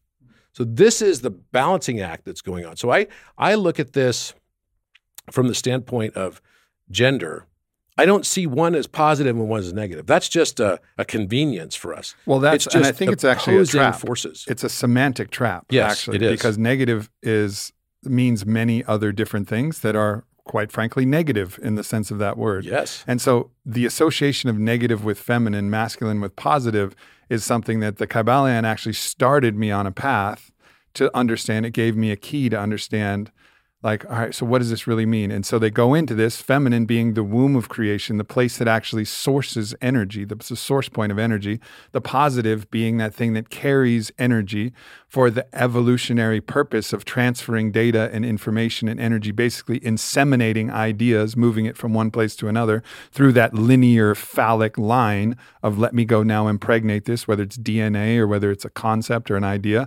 But it all comes from the womb, from the source point of creation. And this is the principles at the higher level. And so we look at a battery and there's the negative part of it and then there's a positive part of it. And what they're pointing to in the Kybalion is like, all right, well, if we apply the principle of gender and stop just saying negative and positive, then there's the feminine part of the battery, and then there's the masculine part of the battery. Like, which point is the one with the little nub that's pointing out, well, of course, that's the masculine part of the battery. That would make sense. And where is the energy actually stored in the battery? Well, it's in the negative pole or the feminine pole. So that's where the feminine energy is actually from. And then that brought me down this whole line of thinking of like, you know, they talk a lot about how the health properties of negative ions. Mm-hmm. And negative ions are found, and I actually wrote this down. Negative ions are abundant in nature, especially around waterfalls, on the ocean surf, at the beach, and widespread in mountains and forests. They neutralize free radicals. So that's the point. That's and you go into these natural places and you're like, ah, the negative ions. I was like, no, that's not negative ions. That's no. feminine energy. Yeah. You're in it's Gaia. Semantics. You're in the great mother and you're receiving negative ion, but it's feminine energy. It's at the beach. It's why Aphrodite comes out of the sea foam. It's why Venus was painted that way from Botticelli, right? It's like understanding that in that different way and then saying, all right, well, what are positive ions? And I looked that up. In nature, positive ions are commonly formed by strong winds, dust, humidity, and pollution. They are at their highest levels before an electrical storm. In general, anything that's toxic or has electromagnetic capabilities will generate positive, uh, generate harmful positive ions. So in this uh, in this point, we're like, oh yeah, positive ions. Well, that's but they also need to be neutralized. That's right. Mm-hmm. It's masculine energy, and max, masculine energy can have a toxic effect when of it's course. not being directed towards the right it purpose. It needs the feminine. And also, like right before an electrical storm, like forget all the pollution, right? But right before an electrical storm, there's the possibility of that lightning bolt coming and carrying information. And actually, when I got this this download, I talked to Matías about it. I was like, when lightning strikes the earth, is it carrying information from one place to another and transferring it to the mycelial network? Because I actually heard Paul Stamets talk about this that when lightning strikes, the mycelial network of the earth actually responds in a different way. Yeah, and I so mean, like the rec- tree network on the planet is is no different than synapses. Right. And it's like receiving new information, but also like the positive is transferring that information from one place, from the ether, from the clouds, from the air, down to the earth, the mycelial network, that womb of Gaia, all spread throughout the surface, is receiving that energy. And so now I look at the whole world in a whole different way. Right. And I've started thinking about like, man, it's not just time in nature. They call it nature bathing or forest bathing. It's great, but it's actually bathing in the mother. It's bathing in feminine energy, and that's healing and nurturing and restorative. Of course it is. Of course it is. So is going if you have a sweet mom, like going and spending time with your mom and, and like giving her a long, big hug. That's going to be restorative too. You're so right. And what's also interesting is you look at the seven hermetic principles, they're actually matching our chakras. So we we think about the first of mentalism, and how does that relate to the root chakra? Well, because we're born into this world and we're given a construct that's all about materialism. And we have to learn to transcend that and realize it that there's a higher mind aspect to this. Mm-hmm. But the construct has to be that it's throwing projection at us all the time about the harsh reality, the suffering, the difficulty of being here. Adam will live by the sweat of his brow once he's ejected from the Garden of Eden. And, and each one of these different principles are different aspects of our own chakra system as it comes up. And the highest relates to the crown chakra is about understanding this principle of gender. Now, have you wondered why? It's funny, I saw this uh, excerpt from uh, Bill Maher. Do you watch Bill Maher at all? I mean, Uh, it's been a while since I've seen him. He's got sometimes like totally whacked out. Sometimes he says, says some really funny stuff, right? And the the presentation he gave is he's like, okay, here's the deal, guys. And he kind of he tries to be more libertarian, I think, at times, but sometimes he veers more into the left side of things. And I'm very much right in the center, so I, Mm-hmm. I just kind of look at it. I don't assign it to either party, but it, he basically gave this presentation where he had a PowerPoint and he said, look, here's what they're saying, you know, that here's how much the population has increased in its sort of tendency towards homosexuality, right? And non gender, non binary kind of associations and all this pronoun usage. You know, you go on social media, she, he, she, you know, him, whatever, right? All these different yeah, things, they, um, and or X. Now it's X which I find also an interesting synchronicity of reflection because here we are with quantum computing, where we're going from a binary code of ones and zeros now to advancing from one zero to X, a superposition. Mhm. Now, you may not know this, but the other reference to Hermes is the divine hermaphrodite. The Rebis. That's right. It doesn't mean that Hermes is, you know, one sex or the other per se, or that you have to be like in between and become this non gender, you know, non binary type of person, although some may choose that. What it means is that he's in perfect balance hmm right? In perfect balance. And that perfect balance manifests itself because what it really is a reference to, I believe, is to the way we perceive information, take information in, and how we process it, and then what we do as a result of that. It's left brain, right brain. The right brain is the feminine aspect of the brain. It's the creativity. It's the intuition, right? It's the nonlinear. It's the, wait, this doesn't make sense. It's like the emotional side, being able to tap into that emotion. It is when we can embrace our subconscious mind, we can then move beyond in this individuation process from the conscious mind construct, which is very limited, to being able to tap into our own subconscious mind as well. And when the conscious becomes conscious of the subconscious and that being itself as well, then the superconscious mind emerges. And that's what the X, the Chi, represents superconsciousness. That's why you'll see imagery, I believe, throughout society today all about the X. You're going to see mm-hmm. X stuff everywhere. We're seeing it as well. And it's funny, Bill Maher's representation is geez, if this trend continues, like, you know, 100% of the population by the year 2030 will all be either gay or transgender. right? And he's like, that can't be right. So something's either wrong with this with this graph. But I think what it's actually showing again is this representation. We never had when we were growing up. I never, it was not this whole thing where transgender was this really, really huge thing. Now it's becoming this very, very huge thing. And to me, I look at it more as, again, in a mental construct of the universe, another reflection back of what is changing in the world. And you're going to see all aspects of that. It's not necessarily that it's all going to be perceived by us as this positive thing, right? There's always going to be polarity with everything that we see. Yeah. And our perception will always be polarized until we can step out of that and say, okay, hold on a second. I'm falling in the same traps that I have before. Let me try to look at this differently and go to the opposite pole of judgment towards acceptance and love. Yeah. You know, it seems like in this gender change phenomenon, ultimately we're all we all have the ability to express as any variety of different genders. That's within our capability. That is the principle of polarity that we're the whole pole from masculine to feminine. Now, the body is only is binary. It's either has you either Mhm. got well, I guess sometimes you could get a some kind of, you know, hermaphrodite actual literal hermaphrodite type of situation where there is, you know, actually literal blended gender in the body in in some way. And I think people are creating that in a way. But the the challenge is is that if you keep trying to chase the body to match, you know, to match like what's in your mind, your mind might be a moving target that's going all I'm feel like this gender now and I feel like this gender now. Like when I was a little boy, I would sign I would play with one hour with my little ponies and my older stepbrothers would look at me and be like, Man, I don't know about him. I don't know about that Aubrey.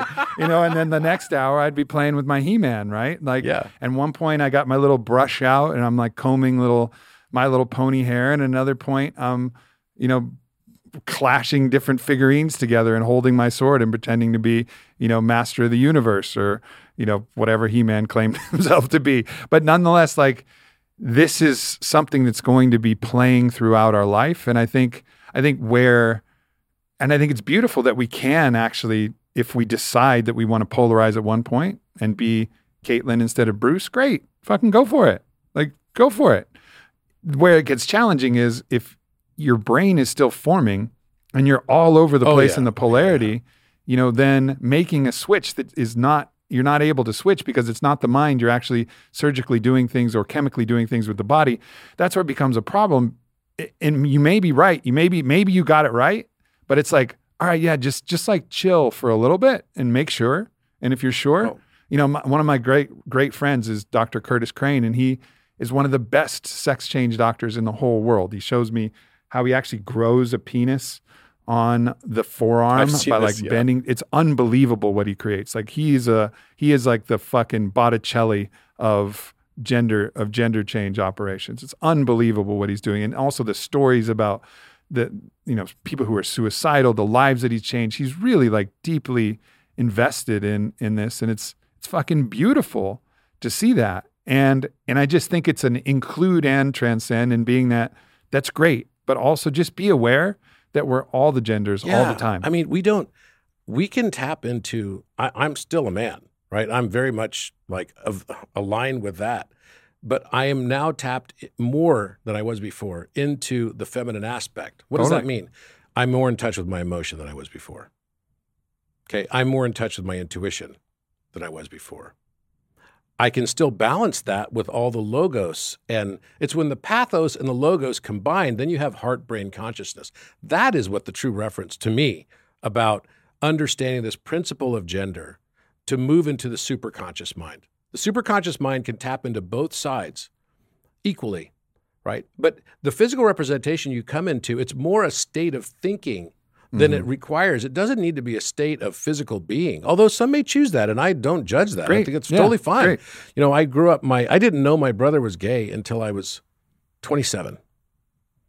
Because he was freaked out to tell me, which was one of the things that broke my heart because I was like, why would you not even tell me? yeah. And I had to like call one day.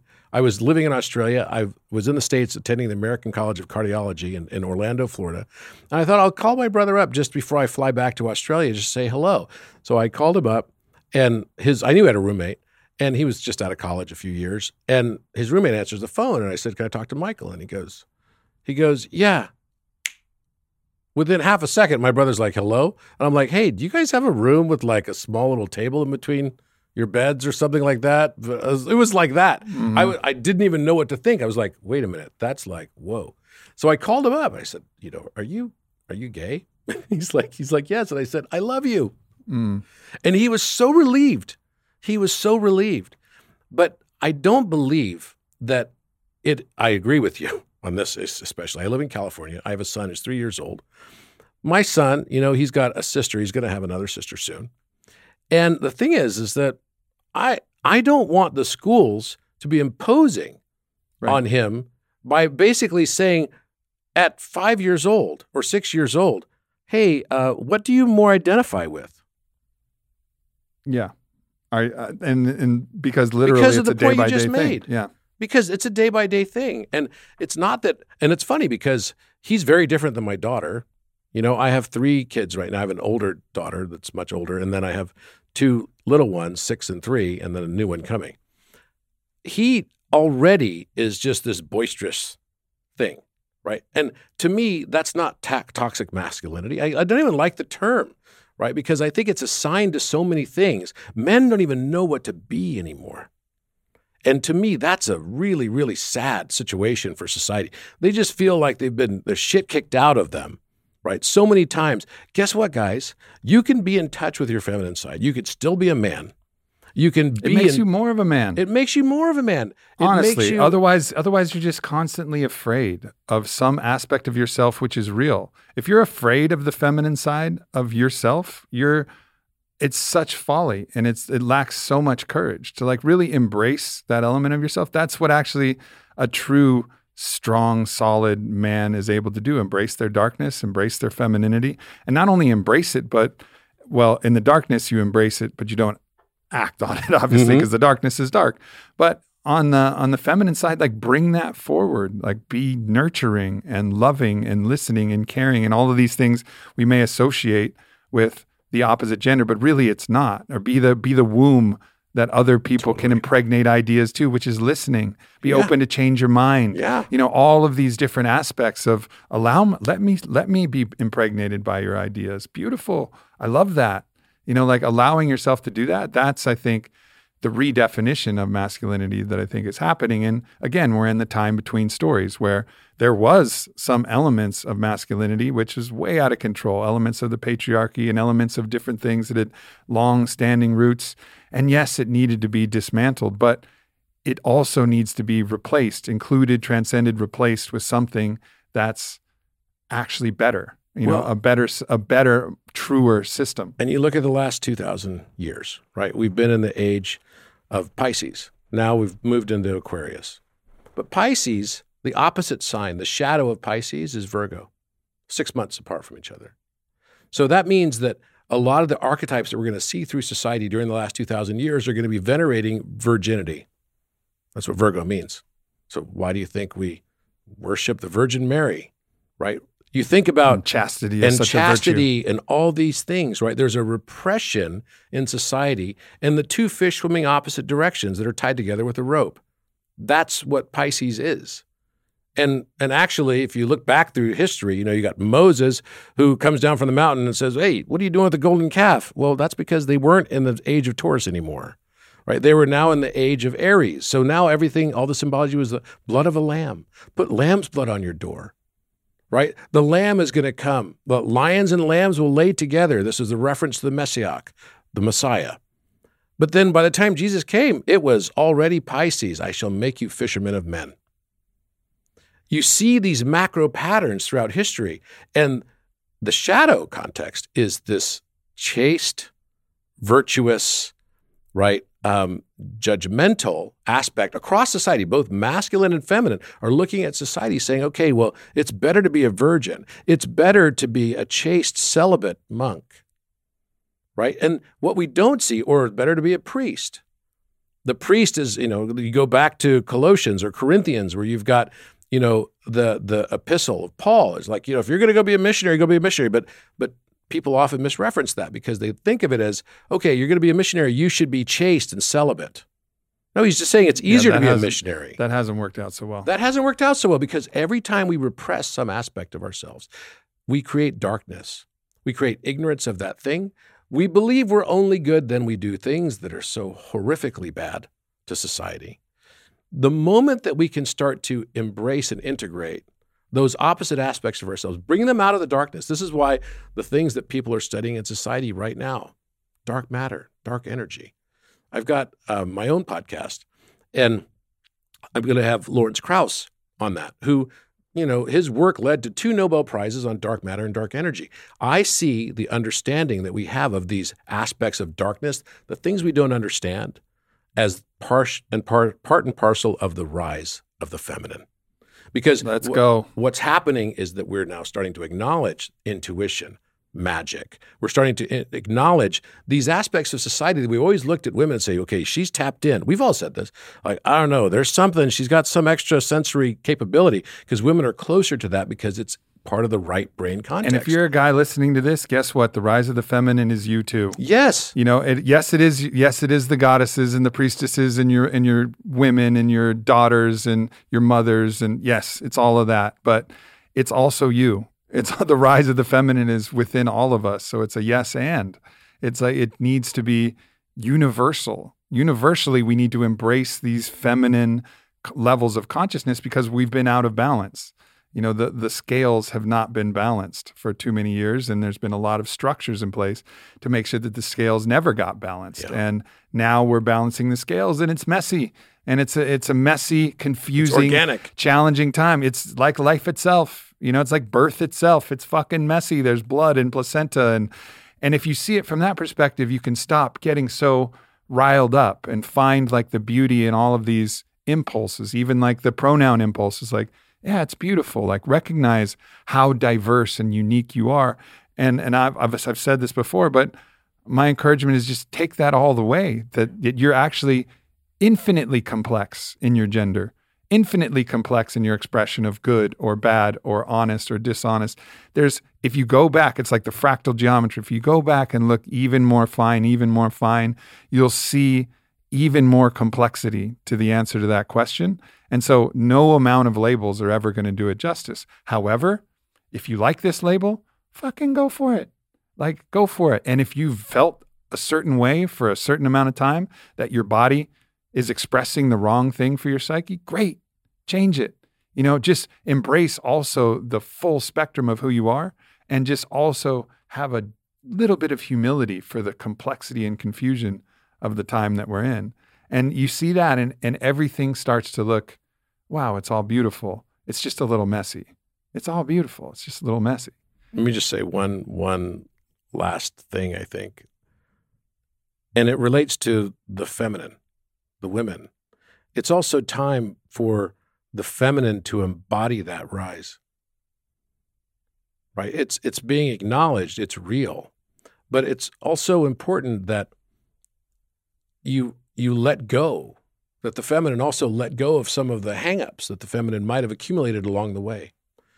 Right? These these feelings of shame and guilt, particularly when it comes to things like sexuality, for example. That virginal construct is no longer the shadow of our society. Now, the shadow in the background. What is it? Aquarius is Leo. The shadow is Leo. So we're going to start seeing more symbology in this mental construct of lions. We're going to start seeing more gold. Gold's going to become more popular than silver was right? We see trend lines, little little trend lines. Again, it's all about this rhythmicity. And with that gold represents this crown chakra awakening that means that we understand the role of gender and how it plays. One is not negative and the other is positive. That's just a convenience that we have used etymologically, that we've used in order to explain something we don't really have a different way of explaining other than it's just an opposite condition. That's all that it is. And when the feminine fully embodies that, then humanity will embrace the notion that when the heart thinks and the mind feels, then the river of wisdom flows. Hmm. To me, that's where society is now going to next. That we can get there, and and it's going to require just m- the most significant change is a change in perception, how we see ourselves. So we can address things like consciousness. And then as we address consciousness and get to higher awareness states and raise our vibration, then systems will start to morph and change in in ways that are more reflective of that consciousness. Yeah. Yeah, this is, I mean, this is very much everything that I'm feeling right now. Same with my partner, Vylana, um, who you know as well. You know, she's releasing her album titled Goddess Rise about the rise of the feminine. Like Mhm. that's what she's working on. Our next Fit for Service Summit in Sedona is bringing light to the shadow, you know, going in and and becoming aware of the full spectrum polarity of who we are. And so these are the these are the things that I think I innately feel and I think so many people feel are the necessary remediation to where we've been applying the opposite principle. Okay, we've gone a little too far on the masculine gendered polarity. Let's apply the other principle alchemically and the feminine principle and then allow ourselves to correct and find that chi point, find the balance point between both. And I think that's what you and I and so many other people are here to do is to is to really help just do our best to lend our support, energy, love, heart, intuition, intelligence, everything we got, hands when necessary to bringing about this new shift to consciousness. Well, I think we had a great discussion about Hermeticism. we did. We could talk about a billion other things, but we got into it, and Mm-hmm. it's uh, it's no simple no simple concept. So I'll go through the seven principles, and we'll let you guys, I don't know, decide to explore or say uh, enough of this shit. Mhm. First principle, the principle of mentalism. Second, the principle of correspondence. Third, the principle of vibration. Fourth, the principle of polarity. Fifth, the principle of rhythm. Sixth, the principle of cause and effect. And seventh, the principle of gender. And allow these, as you go deeper, just allow these to be little keys. See what they unlock in your life. Thank you very much. Good to be here again with you. Absolutely, brother. This is All gonna right, this is gonna become a habit. I know. I have a feeling.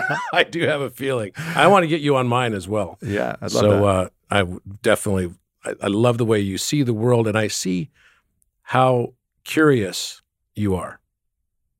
That you have this curiosity that you want to really truly understand um, why things are the way they are, and and delve into the deeper questions. And I think that's the most powerful aspect of of what you're doing because it's causing other people to look at the world in that light. And when they all do, then we all start to understand ourselves better. And I think that's the whole reason why we're here to find out and remember who we actually are. Mm. and and get lo- get a little lost along the way. Like That's Alan right. Watts says. Thanks everybody for tuning in. we love you. you. Bye. Bye.